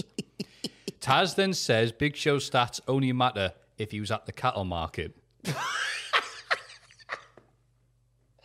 They just dunk on Paul White I endlessly. Billy Gunn, who is normal size now with B S as his partner, makes the tag to Show, and the crowd are really happy to see Big Show for some reason. The W W F cannot relate. Big Show goes to the top rope and misses an elbow drop. What in the fuck? I have typed here. Uh, very rare that Big Show would go to the top rope in any part of his career, mm. in two thousand one especially. Bubba and Devon ruin his balls, and then a double flapjack stops Gunn. Big Show hears about the flapjack and blocks the three D because he's too fat. And then he chokeslams Devon to win. A completely nuts three-minute match here, and I love this. Brilliant. What a great usage of Big Show and Billy Gunn. All right, yeah. Big Show, take one bump and then it's a finish. All right, it's okay. The, it's the most cheers they've all they've both had in a while. The, the crowd like, yay! Big Show and Billy Gunn. What the hell? Our dreams have come true. They're here for like, no, this is the one time we want you to be indifferent, so we can keep on take the piss out of him. And you cheer him louder than he has been in months. I Sorry. seem to remember that they get used quite a bit. There's quite a lot of focus on them in SmackDown Just Bring It, which is coming soon. That's right, yeah, because I remember Ross saying, yeah, uh, they were called Shogun as a tag yeah, team Shogun, because they yeah. were in the video game. If it's in the video game, it's official. It's canon. Uh, the Rock asks a random dude something backstage. That is that no caused, ordinary random dude. That caused dude. Tom to ask Cultaholic who it was in Slack. Who was this, Tom? Well, do you know what? I feel terrible for asking. Oh, sorry. Right? No, no, no, it's okay. I feel terrible for asking because I went, I know him. I can't figure where from. That is former guest of Desert Island Graps, uh, host of the movie Schmodown, Christian Harloff, former writer for W W E, oh. uh, movie buff, YouTube mogul, lovely guy. And we even had a conversation last year about this segment, which you're hearing right now. There he is, Christian Harloff. Lovely guy. I feel terrible for going, who is that? And I was like, of course it is. Yeah. Of course it's Christian. Well, Tom, you've interviewed so many amazing people who work backstage and on screen in the W W F during this period of time. You're only a human mm. after all. But so no, I, I was nice seeing. I, I like that bit. It was a fun little little tete-a-tete yeah. between Christian and The Rock. It's like when Alfred Hitchcock would appear in his own films as man getting off train. ah. The Rock sees the A P A, obviously in the A P A's den where they've got a little door and they're playing poker and whatever. The Rock refuses to walk through the door, so the A P A tell him off. The Rock is The Rock, so he's not going to go around and do what they do. So instead, he knocks on the door from the inside, and the A P A go, hey, it's The Rock! The door bit was such an amazing bit of character building. Uh, the Rock says some things about winning tonight, but the damn crowd is so loud for him, you can barely hear him in a pre-tape. Good God. Anyway, The Rock wins at cards, and the A P A accuses him of cheating, and they leaves through the wall. I'm like, whoa! I'll tell you, I'll tell you how, I'll tell you how much The Rock has exponentially grown as a, well, as a megastar, as a megastar by this point, right? How much he's, how how far and, and high he's he's reaching. Is I saw these three together, and I thought, oh, this is a good little unit. I like that. They should do that. And then my brain went, two thirds of the nation of domination. Like, of course, like, they, like mm. Fa- Farouk was, Fa- Farouk bitch slapped The Rock metaphorically for months and months and months in ninety-seven and ninety-eight. Like, and I'm acting like, oh, this is new. It's like, that's because The Rock has just become, poof. Yeah. He, he, he, he is metaphorically and literally so much bigger than he was when he teamed yeah. with Farouk that I just misread it as a whole yeah. new setup. See, during this period, they wouldn't have mentioned anything like that. Nowadays, you can see them easily doing something like little reference and like, yeah. oh, whatever. Hey, we'll um, beat them by any means necessary. Yeah, yeah, yeah, yeah. Remember that. But like back then, it's like, no, you're right. They're, they're two completely different characters yeah. now.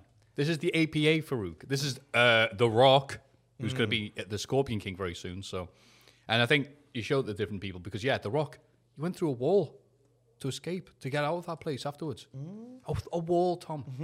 Son of a bitch. It's like the Kool-Aid Man. Meanwhile, in a place where Rock hasn't damaged the walls, Edge talks to his grandma. He hands the phone to Christian, but she hangs up. And Christian's like, ah, bad signal. Christian is so happy because he's got Edge's I C title match tonight cancelled. Ah, oh, what a guy. And that's like, uh, all right. Jam up he goes, guy. It's okay, though, because tonight we can wrestle for the tag team titles instead. Eight time, eight time, eight time. Edge is not thrilled, as it's against the friggin' Brothers of Destruction, the highlight of the SmackDown Cultaholic podcast. And Christian says, what's a podcast? And goes, doesn't matter, doesn't matter. Sorry, we're breaking the system. Christian is confident and says, he'll see you and the trophy later. And leaves and says, waves goodbye to Edge's King of the Ring trophy. Edge is concerned. Just this slow cooking brisket we have in the background, whatever else is going on. If there was ever any indicator of the Edge and Christian split and the and the plans going forward for both men, uh, it was this week. This wasn't shown on T V. Uh, this week, there was a, a commercial shoot for W W F No Mercy two thousand one for the pay-per-view. Like a baseball-themed commercial was shot this a week. A baseball theme? Apparently baseball. I there do was, not remember that. Um, and I'll tell you why I think it's baseball in a minute. Uh, so in the commercial is the A P A, Kane, of course, and Edge. No Christian. Just Edge in the commercial. So that says... Their Edge is your guy. Edge is the guy. If there was ever any doubt, Edge is the guy. They're getting him on there.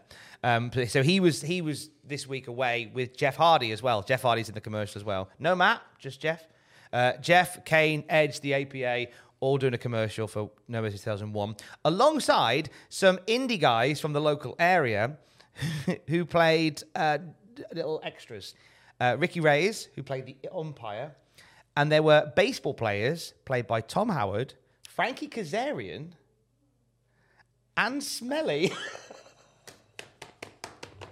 I have no memory I'm gonna of see this if I can... bloody... Can you have a look for that? I'm going to have a little look. It, it could a, be a case of one of these baseball. things where they filmed a commercial. For No Mercy? No Mercy. Oh, well, No Mercy is going to be the... Um, well, I mean, it's in a non-insulting way, the post nine eleven show, so yeah, I think so it's it, clear. It could e oh, no, here it is. No, no, it existed. The, Maybe it aired, didn't I? It exists. It, it okay. exists. I found it. I found it on... Then on... again, I wasn't watching the wrestling as much as I was back in the day, so maybe obviously it aired. Like next week on SmackDown, look like doofuses. Okay. So, uh, okay, so by baseball. the way, if you're watching on the Patreon, if you're with us on the Patreon, uh, you'll you'll see the trailer. Yeah, and, and do you know what else was in uh, baseball? That great episode of Deep Space Nine, Star Trek. There you go. So, okay, Ricky that's the most Rain. baseball manager looking baseball manager they could get. Yep, Kane. Kane. Kane knocks out the park because, like. Uh, Well, it's Edge. baseball. Baseball and wrestling, two things where steroids are legal. Oh, there's Matt. Matt made it. Kane doing it. Yay! Kane took out everybody Kane in a way. Did it. Clears the bases. Yay! There you go. That, yeah. That was, that that was the nice. commercial. They had three jokes. They stuck to them. That's fine. Kept it going. That's like the Big Show match. We're going to do two things. We're going to do them quickly. I like how W W F has this trope where for random commercials, it will be, here's a non-wrestling thing. Here are the wrestlers just fucking killing everybody. The best one, and I it, it should have really been, helped him get the top more, but SummerSlam ninety-six, I think. It must have been the Olympic Games that year. Atlanta, mm. I think. Was it ninety-six? Uh, it's like the Summer Games, and it's and it's like classical music playing, and it's, yeah, wrestlers doing stuff. And the rest of them don't look that good, apart from Armour Johnson, who's doing the hurdles, and he just powers through them all, smashes them. I thought that was the best. Well, we'll get to that on the Classic Raw review, because SummerSlam's around the corner. I think, like, forward to seeing that. Older Joy's playing a thing, and he's smashes through them all. Anyway. But yeah, no Christian, just Edge in that trailer, mm. in that commercial. Interesting. Wow. Nietzsche was right. Christian is dead. In the Alliance locker room, we see Kanyon, O'Hare, J C, J C, oh, just incredible, just incredible. Palumbo, and the SmackDown debut, I think, of Chavo. Yeah, I, I'm pretty sure he's been in, like, the, the huddle of Alliance. Oh, guys. No, you're right. He, oh, well, whatever. Um, he's getting your lines here. But he, but this is this is the most we've seen him because there's less bodies around him. Yeah. Did you see the news? You said, like, I, Chris, I love these things that come up in the Cultaholic newsfeed because I'm like ninety percent of it's amazing. The other's just you have to report something, right? Yeah. So one of them was just. Chavo interested in, in being involved in Rock and Roman Reigns. I saw that. It's like, of course you fucking uh-huh. are. Chavo also interested in a role in the Fast and the Furious franchise. Yeah, I hear. Chavo I interested hear. in buying a lottery ticket with a million pounds. Yeah. Chavo interested in, in having Jeff sex Hardy with a circa two thousand one. Oh, I both thought the same thing. Kanyon is thrilled with the idea of beating Kurt Angle tonight, and the evil locker room, I noticed, is poorly lit, so you know they're the bad ones. Although in the background you could see uh, a whiteboard that said, who better than Kanyon? And a bunch of names crossed out underneath. Oh, I didn't notice that. I couldn't read the names. It was too blurry. It was too, it was, it was too two thousand one cameras. But um, Tom Howard... Smelly. Yeah, Frankie Kazarian. Baseball Kane. Exactly. Kanyon asks, who better than Angle? And they all say Kanyon to hype him up. I love the sense of camaraderie here. I put a, consider yourself part of the Alliance. Consider yourself completely unknown to Vince. We've taken the U.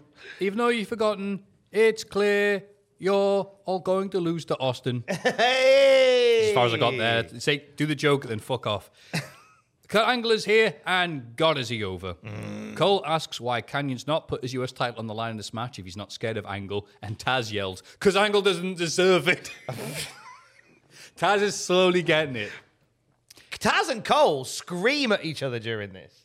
Could, Taz about, is about the finish to SummerSlam. Ta Taz is getting it, mm. and by the shape and size from last time, it is uh, type two diabetes. Fuck.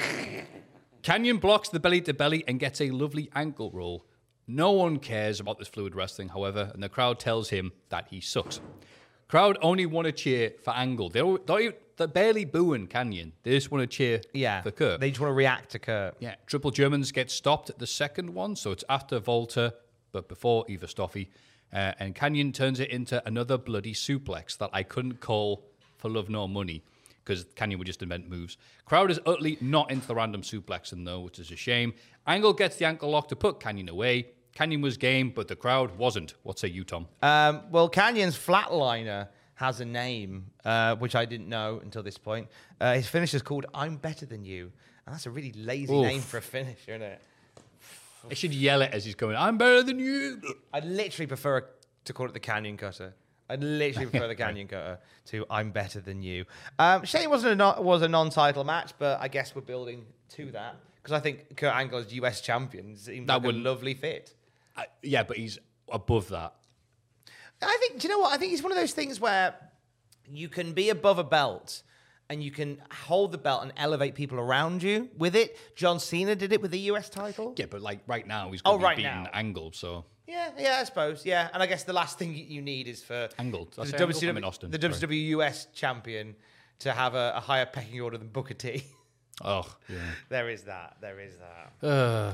Speaking Michael, of. no, no, no. Michael Cole calls Test a turncoat as he comes out to team up with Rhino, and that Test turned on A P A for no reason. That's simply not true, Your Honor, and we have proof. Fake news. Yes, they're teaming up with Booker, who gets, this is such a bitter pill to swallow, no pop. Mm. There is fuck and all for Booker. Some good news backstage for Booker T this week. Why, do you find a fiver on the floor? Uh, no, no, no. Um, Charmel Sullivan's been signed. Oh. The wife's coming in. She was backstage at SummerSlam, and she was backstage at SmackDown. I'd want the ref to hire me a wife as well if I was as down in the dumps. The farmer wants a wife. The farmer wants a wife. So it's great. Another another wrestler's wife that D D P can lust over in a future storyline. Oh. oh, wait, no. We'll wait for Kurt Angle yeah, to do that on. in a few years' time. Hey, Kurt, it's a script that D D P turned down. On Raw? That's but, not the word, Vince. I know, but I just nah, use I know, the word anyway. Know, but how good is it that he said it? Yeah. On Raw, Booker got D Q'd beating up Tajiri too much because he can't even beat Tajiri. I think this was an attempt to get the heat back. They can't. Oh, they worked. Can't, I, heaven forfend why you can't just have him pin Tajiri, but he does a number on him, which I thought was great, and just have him pin some people. Yeah, he gave him a, a particularly vicious spinneroonie. We get a replay of A P A clotheslining Shane so hard at SummerSlam, he had to pull a Del Rio tonight and no-show. The pop for The Rock is so good. Oh. Cole says something about it's the loudest pop since the Avalanches won the series.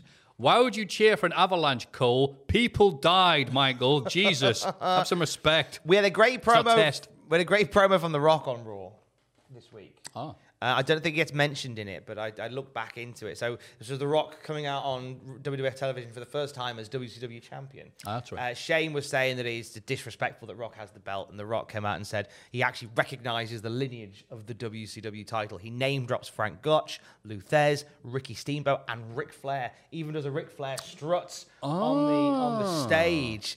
He then mocks the recent history of the W C W title. Yeah. Diamond Dallas Page, Booker T, the guy from Scream two, the dog from Married with Children, the yeah. maid from The Jeffersons, like your yeah. sister, everyone gets a turn. There yeah. you go. I remember that exact bit because I didn't see that promo, but it was in Power Slams, If I Could Be Serious for a Minute. Mm. Yeah. Which is where they do like quotes on T V shows. The the dog from Married with Children. Fucking hell. I mean, it's it's again, we've said this beforehand. Rock, God, you good. But it is sometimes like watching uh a gazelle being led to a lion when the person can't combat it. And they're saying stuff like, all right, Perry Saturn, you're bong-eyed and you're shit. And Perry Saturn's, but I am bong-eyed and shit. Is, how am I supposed to combat that after The Rock said it? How is Booker supposed to come back from that? The W C W title means a lot. The the ten pounds of gold, baby. Uh, you in the last years of W C W stink. It's yeah, like, he came so The guy close. From Scream won it. You're like... Oh. Hey, what's Booker going to say? Hey, that dog put up a hell of a fight. He came so close to putting the W C W title right over. and then went, oh, by the way, it's shit now, though. It's yeah. fine, I've got it, it's all good. But don't worry, I've got it, I'm going to make it better. It's yeah. like, all right, why don't you take Charmel while you're at it as well, Rock? God. Take my wife, please. Farouk slams Rhino respect. as he realizes he's small and heavy, like a keg. Bradshaw does the same, as I wonder who's going to have to sell for heat between these three hosses. Test batters Bradshaw, and figures, yeah, he'll do. The Rock tags in ten seconds later and annihilates Test with a fireman's carry arm drag thing. That's so cool. It doesn't matter if it was technically a mess. The Rock takes apart Rhino until Rhino tags out Booker, who refuses to tag in because he's a bitch and he's scared The Rock. So Test big boots Rock because he's such a good God, mate. Cleans his clock. Yeah. Crowd boos as the referee can't spot all three W C W guys kicking Rock down, which I thought was amazing. It is, of course, the biggest referee in the world doing it. So massive Rocky chance.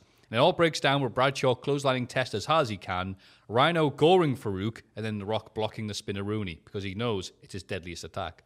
Then the weird finish, The Rock throws Booker into the ring, and Booker manages the scissor kick on Farouk and pins him anyway because The Rock was distracted with Test. Farouk sold the scissor kick way too early, and that's been his Ben Hour selling position for way too long, like he was doing musical statues. But Booker does the spinneroonie the ramp to rub it in Rock's face. Yeah, take that, Rock. Hot, hot match nonetheless. You were very polite on the weird finish because it wasn't just a case of Rock threw Booker T into the ring. Rock beat the fuck out of Booker T outside, banged his head off the steel steps. Like D D P. Like D D P. Then threw him into the ring, to which Booker T shook all of that off immediately and hit an axe kick on Farouk. They did the bottom bit and went, oh, look, knackers. Just, hey, guys, guys, he's still selling. His pad's disconnected. Great. Uh, Scissor kick. Uh, weird finish, but yeah, really hot match. Like, yeah. really, really hot match. And then X-Pac is in W W F New York with both titles. X-Pac says he's the first dude to hold both W W F and W C W titles together. Undertaker and Kane say, yes, he's right.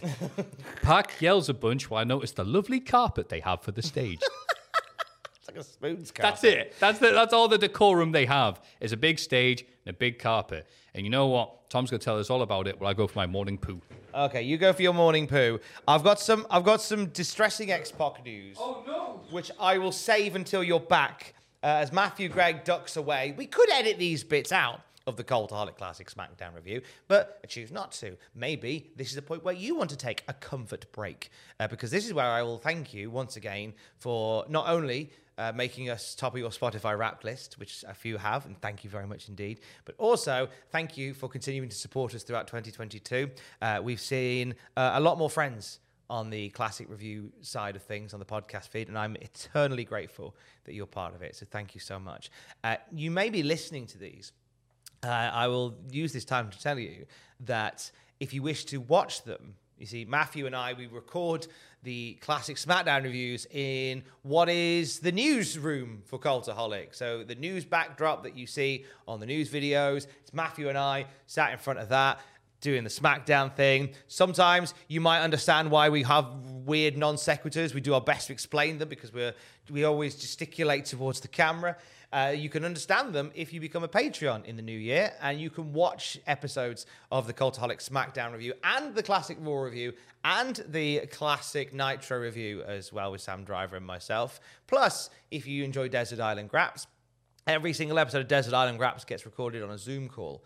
So we, we, we tidied that up. We put a nice background behind it, and you can watch the interviews as well, uh, which is another little element that we quite like doing. So you can, and those are exclusively for our Patreon supporters, those amazing people uh, that, that every month will do a little bit to help us bring a little bit more. And we're very grateful for you, and that is a little thank you from us. So you can join us as a Patreon and watch those, but sometimes that's not enough. How would you like to be on an episode of the Classic SmackDown review via Zoom? How about me and Math sit here and chat to you about an episode of SmackDown that you loved? That could be a thing.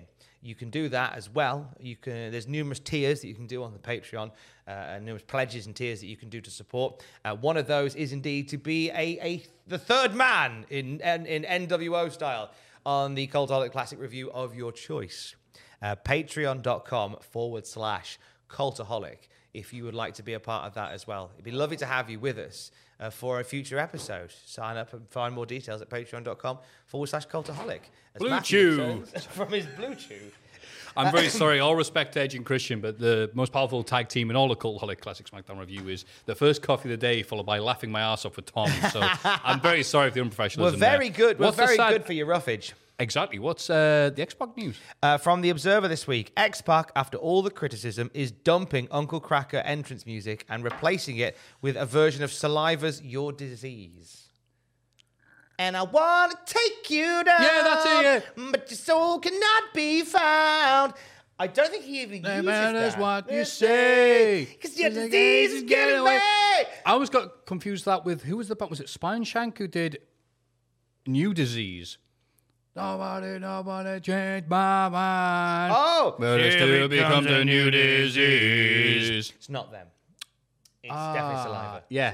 W W E's favourite band, as they will become. Uh, so, yeah, oh, that's the God. end of Uncle Cracker. We had everything we ever wanted, and now we've got to give it back. Furious. I mean, people say they ha- hate X Factor. Yeah, but you ain't going to look at me like that. You ain't going to look at me like that. Yeah. What are you looking at? Yeah. Livid. I'm livid. I'm so sad. I think, wait, are we... Is X Factor just... It's still X-Pac and Albert at this point. Yeah, because Albert showed up in the paper. Yeah, yeah, X-Pac and Albert are still X-Factor. But just Incredible left to hang out with, you know, Chavo and Canyon. Yeah, he's, he's got to hang out with his real friends. He's got to hang out with the real boys. Yeah. Oh. Oh. Good luck with that, pal. Shame. I love, I love how it's stayed together. I think they do reunite for an indie show years later. Brilliant. As as X Factor. X loved X Factor. I'll have to find footage of that if they actually, and as I hope that they came out together with the X Factor Uncle Cracker song. But when he was on Desert Island Graps, I asked him specifically about X Factor, and he lit up because no, everyone talks about the N W O and everyone talks about D X. Yeah, yeah, yeah. No one talks about X Factor. So I'm like, let's talk that's about what X I would Factor. do. He's like, hey, yeah, and he was like, yeah, it's great, great. And we chatted for it, and it was him when he said, like, um, it was him that pitched the song. Uh, and, and Shane McMahon, I think, wanted him to have Red Hot Chili Peppers. A chili, he wanted him to have a chili song, and he was like, no, I want Uncle Cracker. What what possible chili song would he have? two thousand one He did tell me. Listen to Desert Island Graps and find out. I have to check, actually.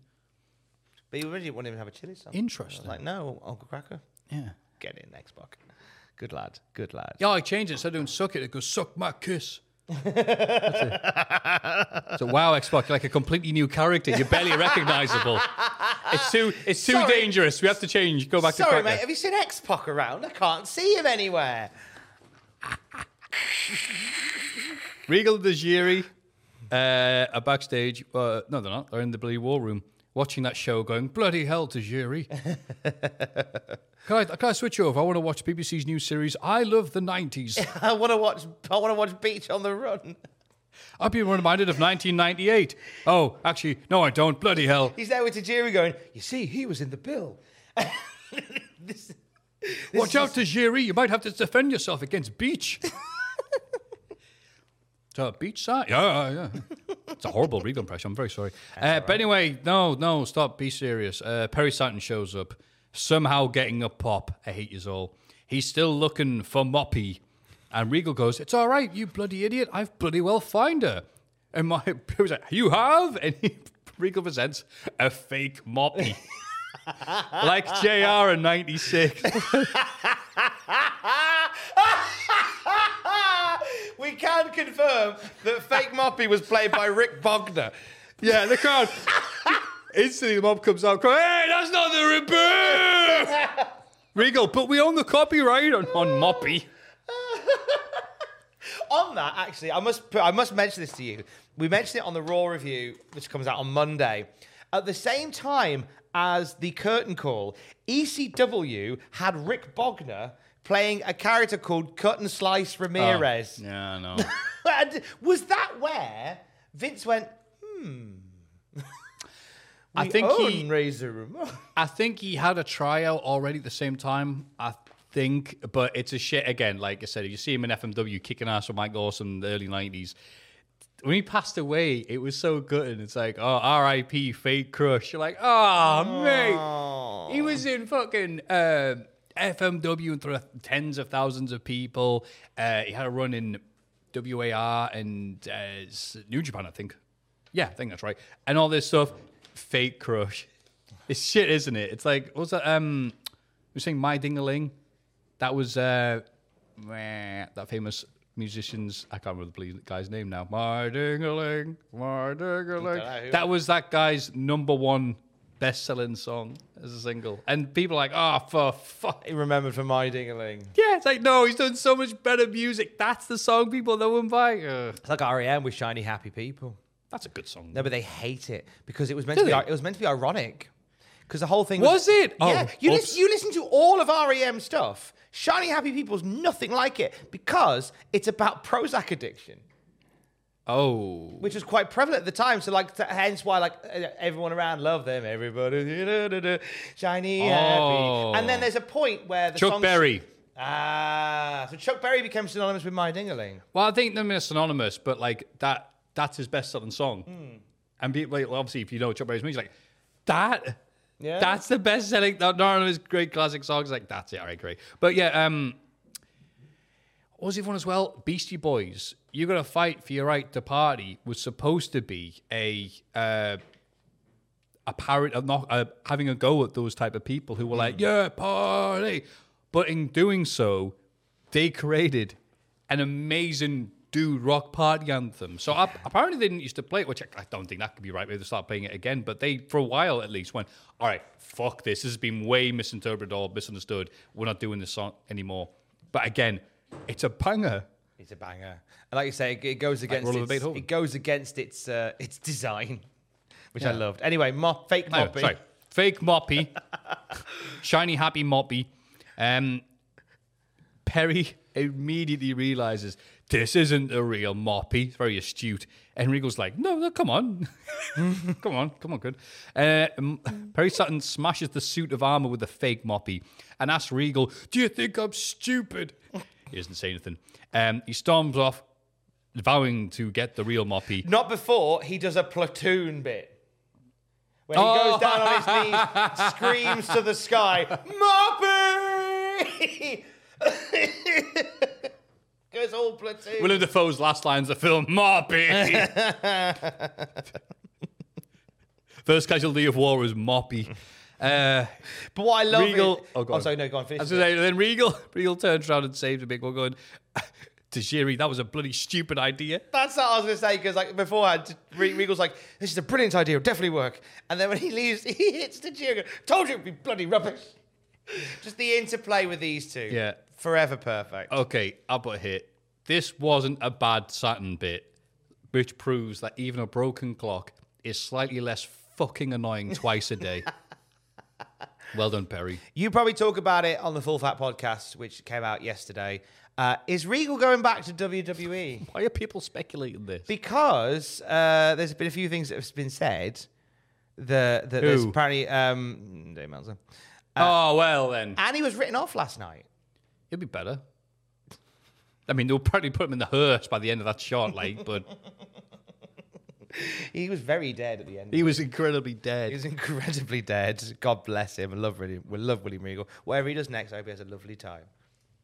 Well, like Desert Island Graps. Do you remember that guy who said something to The Rock in two thousand one? Oh, yes, Christian. I remember him. I, I remember Tom, Tom Campbell. Yeah. It was great because uh, me and Tom were talking, and uh, I love his podcast and delivery because it's, so- it's like Matt uh, is just like, "Hey, so it's, we're joining the William Regal Wrestling Podcast. How are you today, Mister Regal?" And he's like, "Well, Matt, it's great. I mean, I think it was it was the seventies when uh, Roger Moore, he was the Saint, you know, he played the Saint, you know, in uh, in Manchester, to play us in England where I live. Uh, oh, sorry, that's just me lizards." What I like about the William Regal podcast is you can have it on like on the on the Alexa during the day, and like he'll start it and he'll be talking about fighting Finlay. Um, the doorbell might ring. You'll go down to the door. You'll you'll you'll, you'll go to you'll go to the post and you'll get the post in, and you'll come back in probably four minutes later, and he's going. So there I was on top of Everest, and it's like, hang on, how did we? You think we're bad for fucking tangents? Christ yeah. almighty. I tell you what, I think he, he needs like a bit of red rope just to find yeah, his way back. Say, you see, Matt has got this new thing, the fishing rod. Like, oh, oh time, time to reel you in, Mister Regal. God bless whoever yeah. does the time stamp. How was your day? Is it raining? Yes or no? The timestamps on the podcast, on the YouTube podcast, four hundred of them, like, back to this, back to I that, have, I, back to that. I have, like, read the comments, uh, the podcast, because they are funny, because there's half the people like, this is great, Regal, you are the best, I love you so much, and then there are people going, like, for the for the special edition, it's going to be the anniversary where Regal answers the question. Brutal.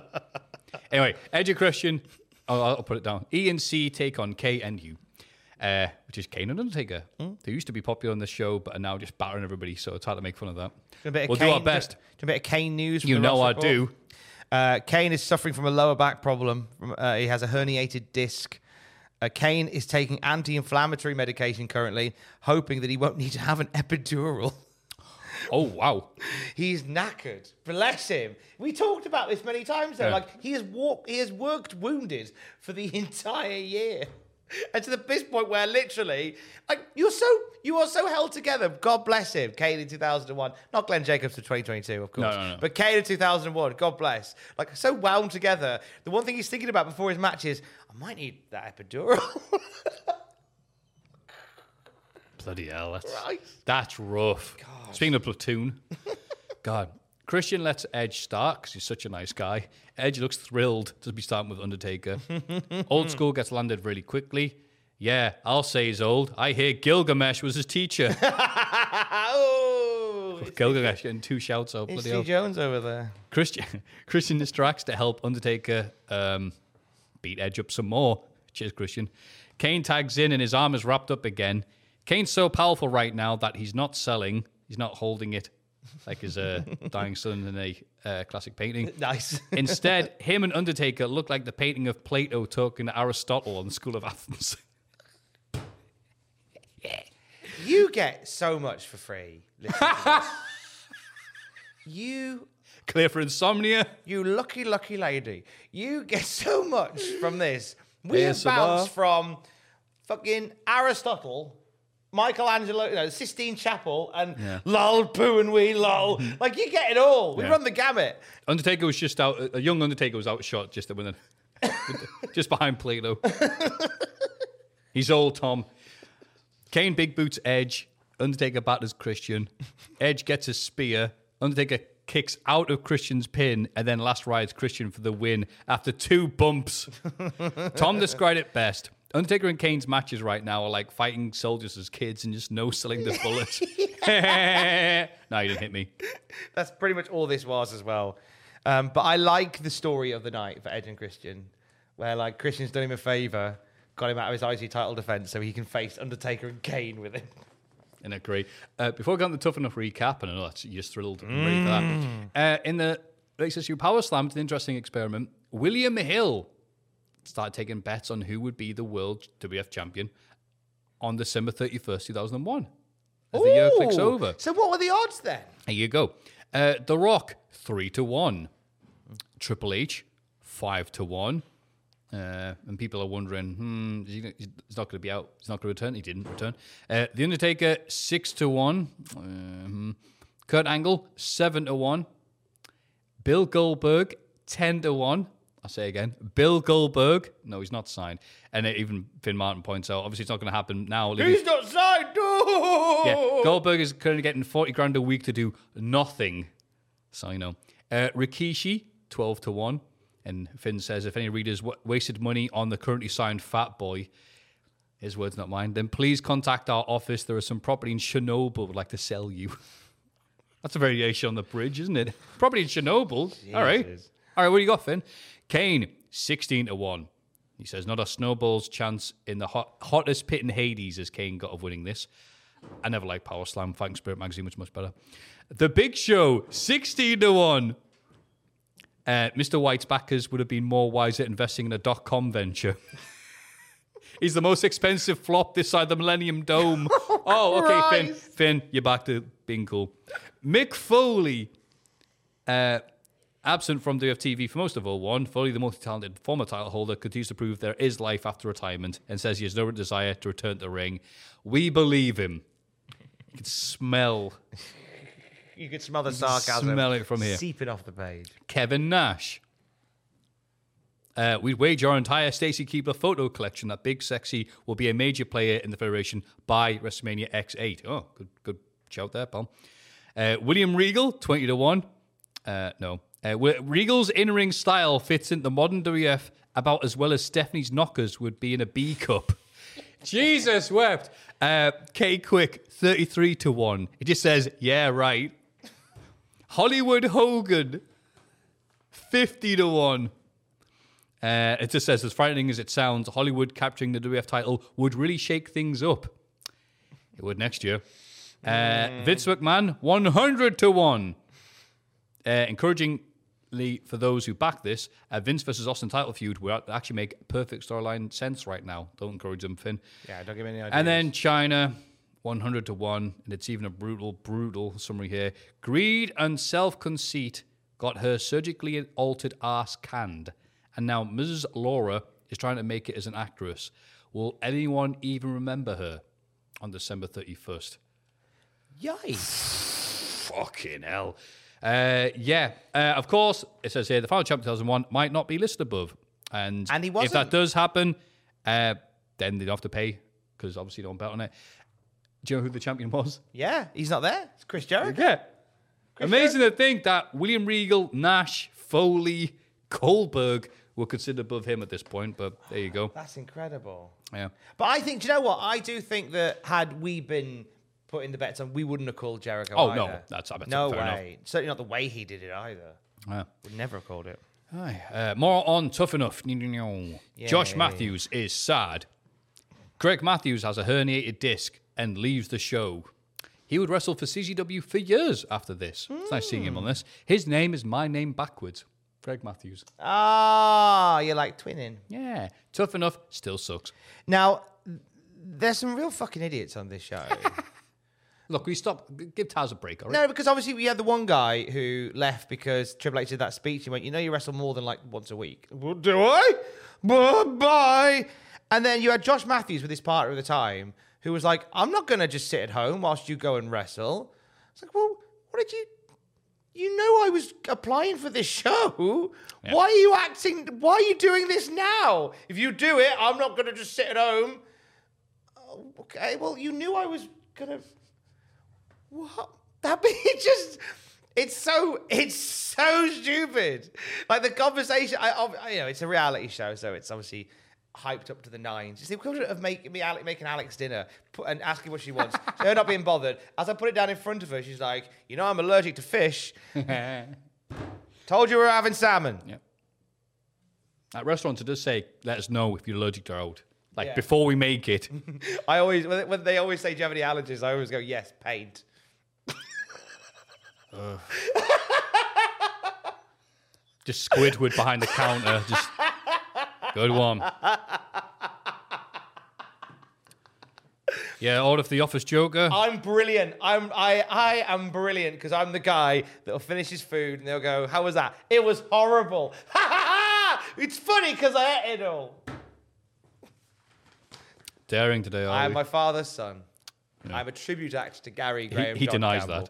That. he certainly tried to burn out last week. Uh, meanwhile. Did the- you hear what he called? He was chatting to Fraser at the bar, my dad, and uh, I was the Cultaholic lads are all uh, I, I sat on a table together. And I'm, I'm working the rooms. I'm not seeing too much of everybody, but Fraser told me that my dad had said, "Are you um, with what are they called that Silicon Valley lot?" Yeah, he does last week. I thought that was almost as good as when he said, "Oh, hello, uh, you're the alcoholic lads, you're aren't the alcoholics, you?" Aren't like, you? I'm all like, "No, but we're all drinking." So it's like, "Bastard, he's got us here." I look, I look, we're now known as Alcoholic and the Silicon Valley lot. Silicon Valley, bloody hell. This was at my engagement party the other oh. week where my dad got to meet everybody uh, in, in Newcastle with my mum. And, uh, oh, it was funny. That was funny. Yeah. Silicon Valley lot. Meanwhile, Meanwhile, Lita got attacked in a, quote, Tonya Harding-style attack by Ivory on Sunday Night Heat. Mm. Oh, wow, Tom. It really is all heating up on heat. And you can catch up on all of that with Tom's newest podcast for called the Hot, sorry, Alcoholic, Sunday Night Meat. Tom and Sean Stasiak. And sometimes Owen for the fifty-one weeks a year that Sean isn't free to record audio, in brackets, how ironic.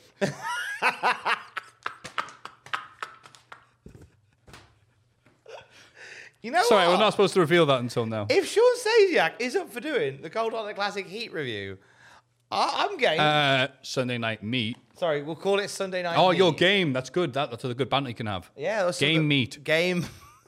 We can only... Oh, gay meat if you're Sarah Logan. We can... Gay meat. We can... We can only make puns on meat. How was this match between Ivory and Lita? Sean Stasiak? Oh, I'd say it was well done. Got punched on the rump.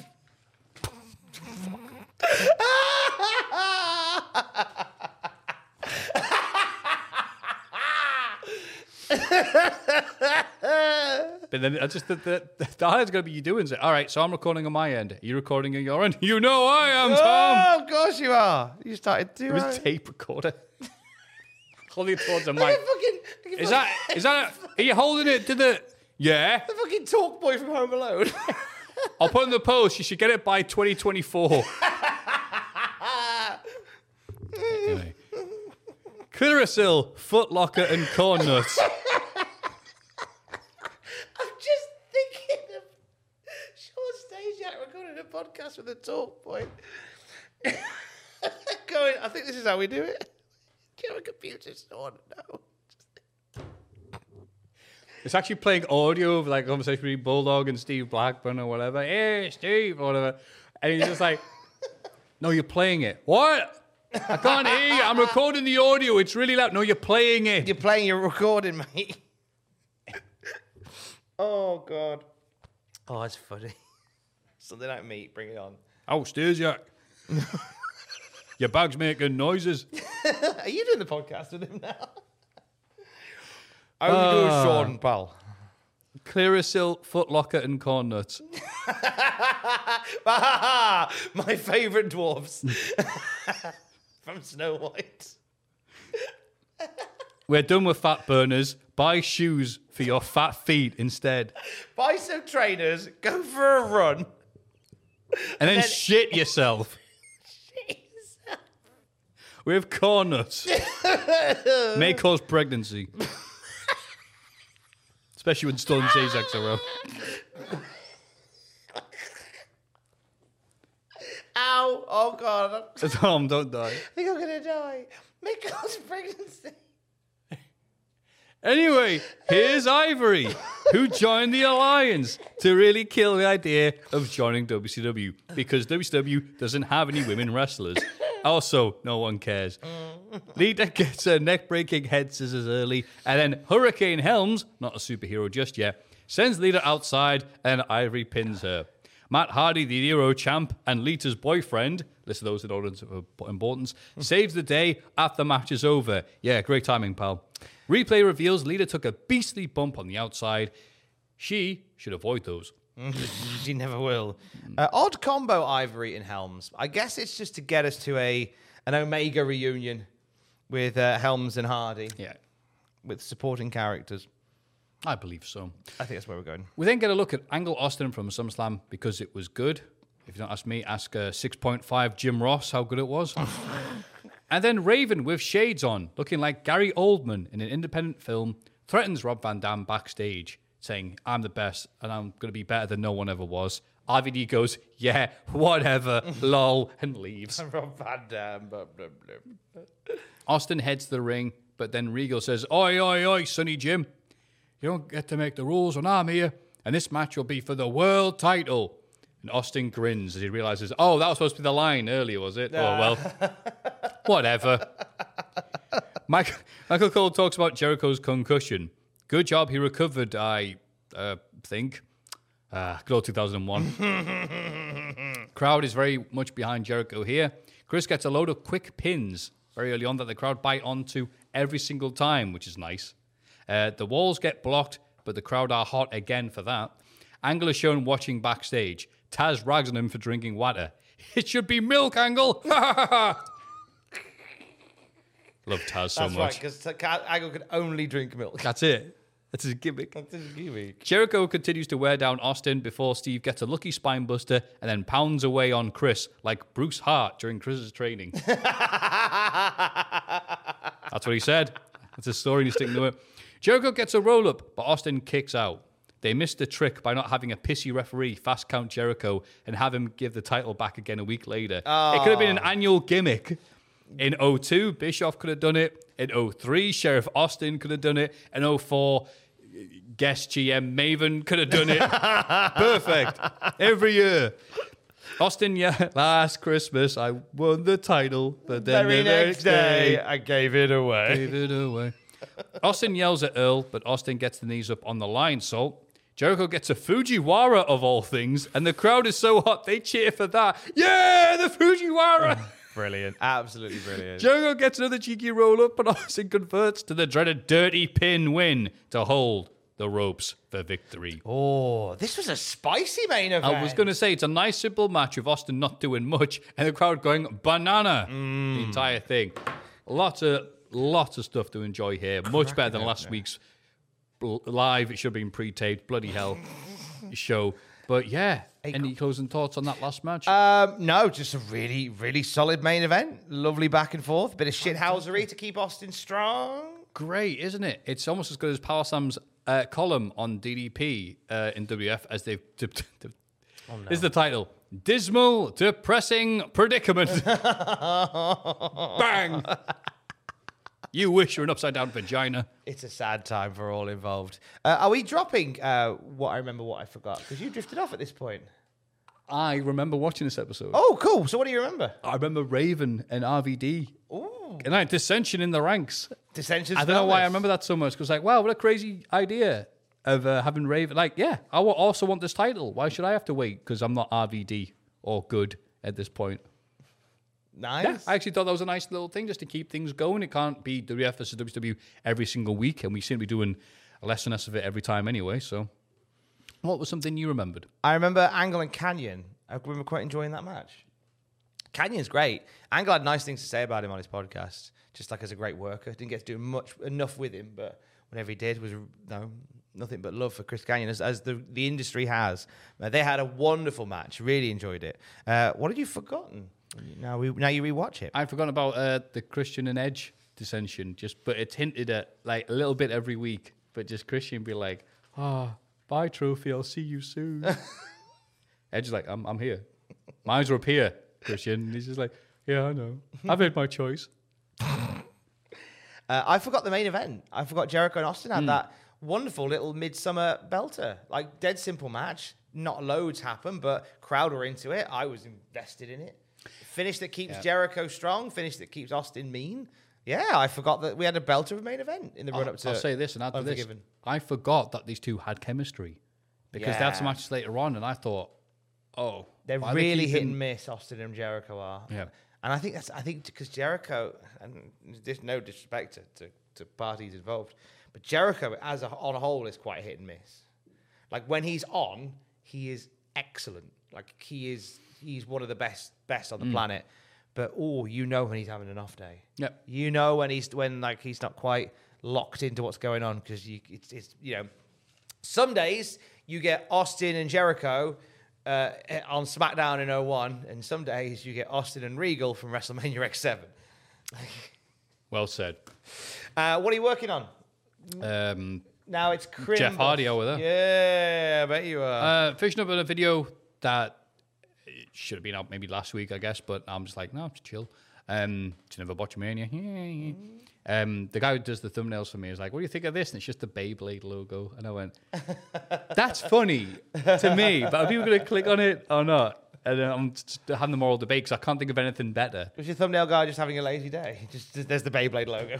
And you thought Austin Theory's creepy smiley, no, sorry, not creepy smiley, creepy selfie that he took a few months ago where he looks fucking terrifying. It was that oh, over yeah. that the Beyblade dude. Oh, like, that's fine. That's, as long as it's, uh, yeah, as long as you put that in. Like you know, watch your radio. I'm like, okay. I, I quite like that. That's quite nice. I like that. So oh, if it gets a Tom Seal approval, then I'll look out for that thumbnail coming soon. I'll be like, hey, they'll do the Leonardo DiCaprio point. Hey, he said the thing. That's mine. That's my thing. Yeah. But mostly just focusing on making sure Christmas is as stress-free as possible. Mm. What yourself, Tom? Um, well, by the time this goes out, it'll be the day after North Wrestling. So oh. thank you for coming along to North Wrestling, if you did. Um, it'll premiere on I W T V week Tuesday. if you missed it. Um, in terms of me this week, um, it is starting to ease, getting closer to Christmas, like yourself, just trying to step back. We have two more of these, mm. you and I, before the end of the year. We're going to wrap up in two weeks, and then that's us done for twenty twenty-two. Uh, I can confirm Crisis oh, oh. on Infinite Arseholes four is under production. Early writing stages have begun. By the time this goes out, there'll probably be a first draft. And uh, we will we'll have I'll put Spike Dudley on Raw. the the R is silent in that yeah. word. And you will hear that on Christmas Day. Uh, there'll no doubt be some other little bits of bollocks on the on the road to it as well. But two more of these, and then that's us wrap for the year. Uh, thank you very much for continuing to support us in twenty twenty-two. Let's have two more weeks of fun before we get to the end. And uh, for the latest on what he's doing, you can go to Matthew Gregg on Twitter. He's at Matthew Gregg on Twitter. If it's still around, yes. It's, if Twitter's still here, I'm at Tom Campbell on Mastodon. Together, we're at Cultaholic on MySpace. Don't forget to join us. May cause pregnancy. Love you. Bye. And here is Moppy. My ding-a-ling. My ding-a-ling. Oh, my ding-a-ling. Everybody singing, I want to play with my ding-a-ling-a-ling, oh, my ding-a-ling, my ding-a-ling, I want to play with my ding-a-ling-a-ling. Mom deserves the best, and there's no better place to shop for Mother's Day than Whole Foods Market. They're your destination for unbeatable savings, from premium gifts to show-stopping flowers and irresistible desserts. Start by saving thirty-three percent with Prime on all body care and candles. Then get a fifteen-stem bunch of tulips for just nine ninety-nine each with Prime. Round out Mom's menu with festive rosé, irresistible berry chantilly cake, and more special treats. Come celebrate Mother's Day at Whole Foods Market. Hey, it's Paige DeSorbo from Giggly Squad. High quality fashion without the price tag. Say hello to Quince. I'm snagging high-end essentials like cozy cashmere sweaters, sleek leather jackets, fine jewelry, and so much more. With Quince being fifty to eighty percent less than similar brands. And they partner with factories that prioritize safe, ethical, and responsible manufacturing. I love that. Luxury quality within reach. Go to quince.com slash style to get free shipping and three hundred sixty-five day returns on your next order. Quince.com slash style. For all the wrestling headlines in just ten minutes, search Cultaholic Wrestling News on Apple, Spotify, or wherever you get your podcasts from.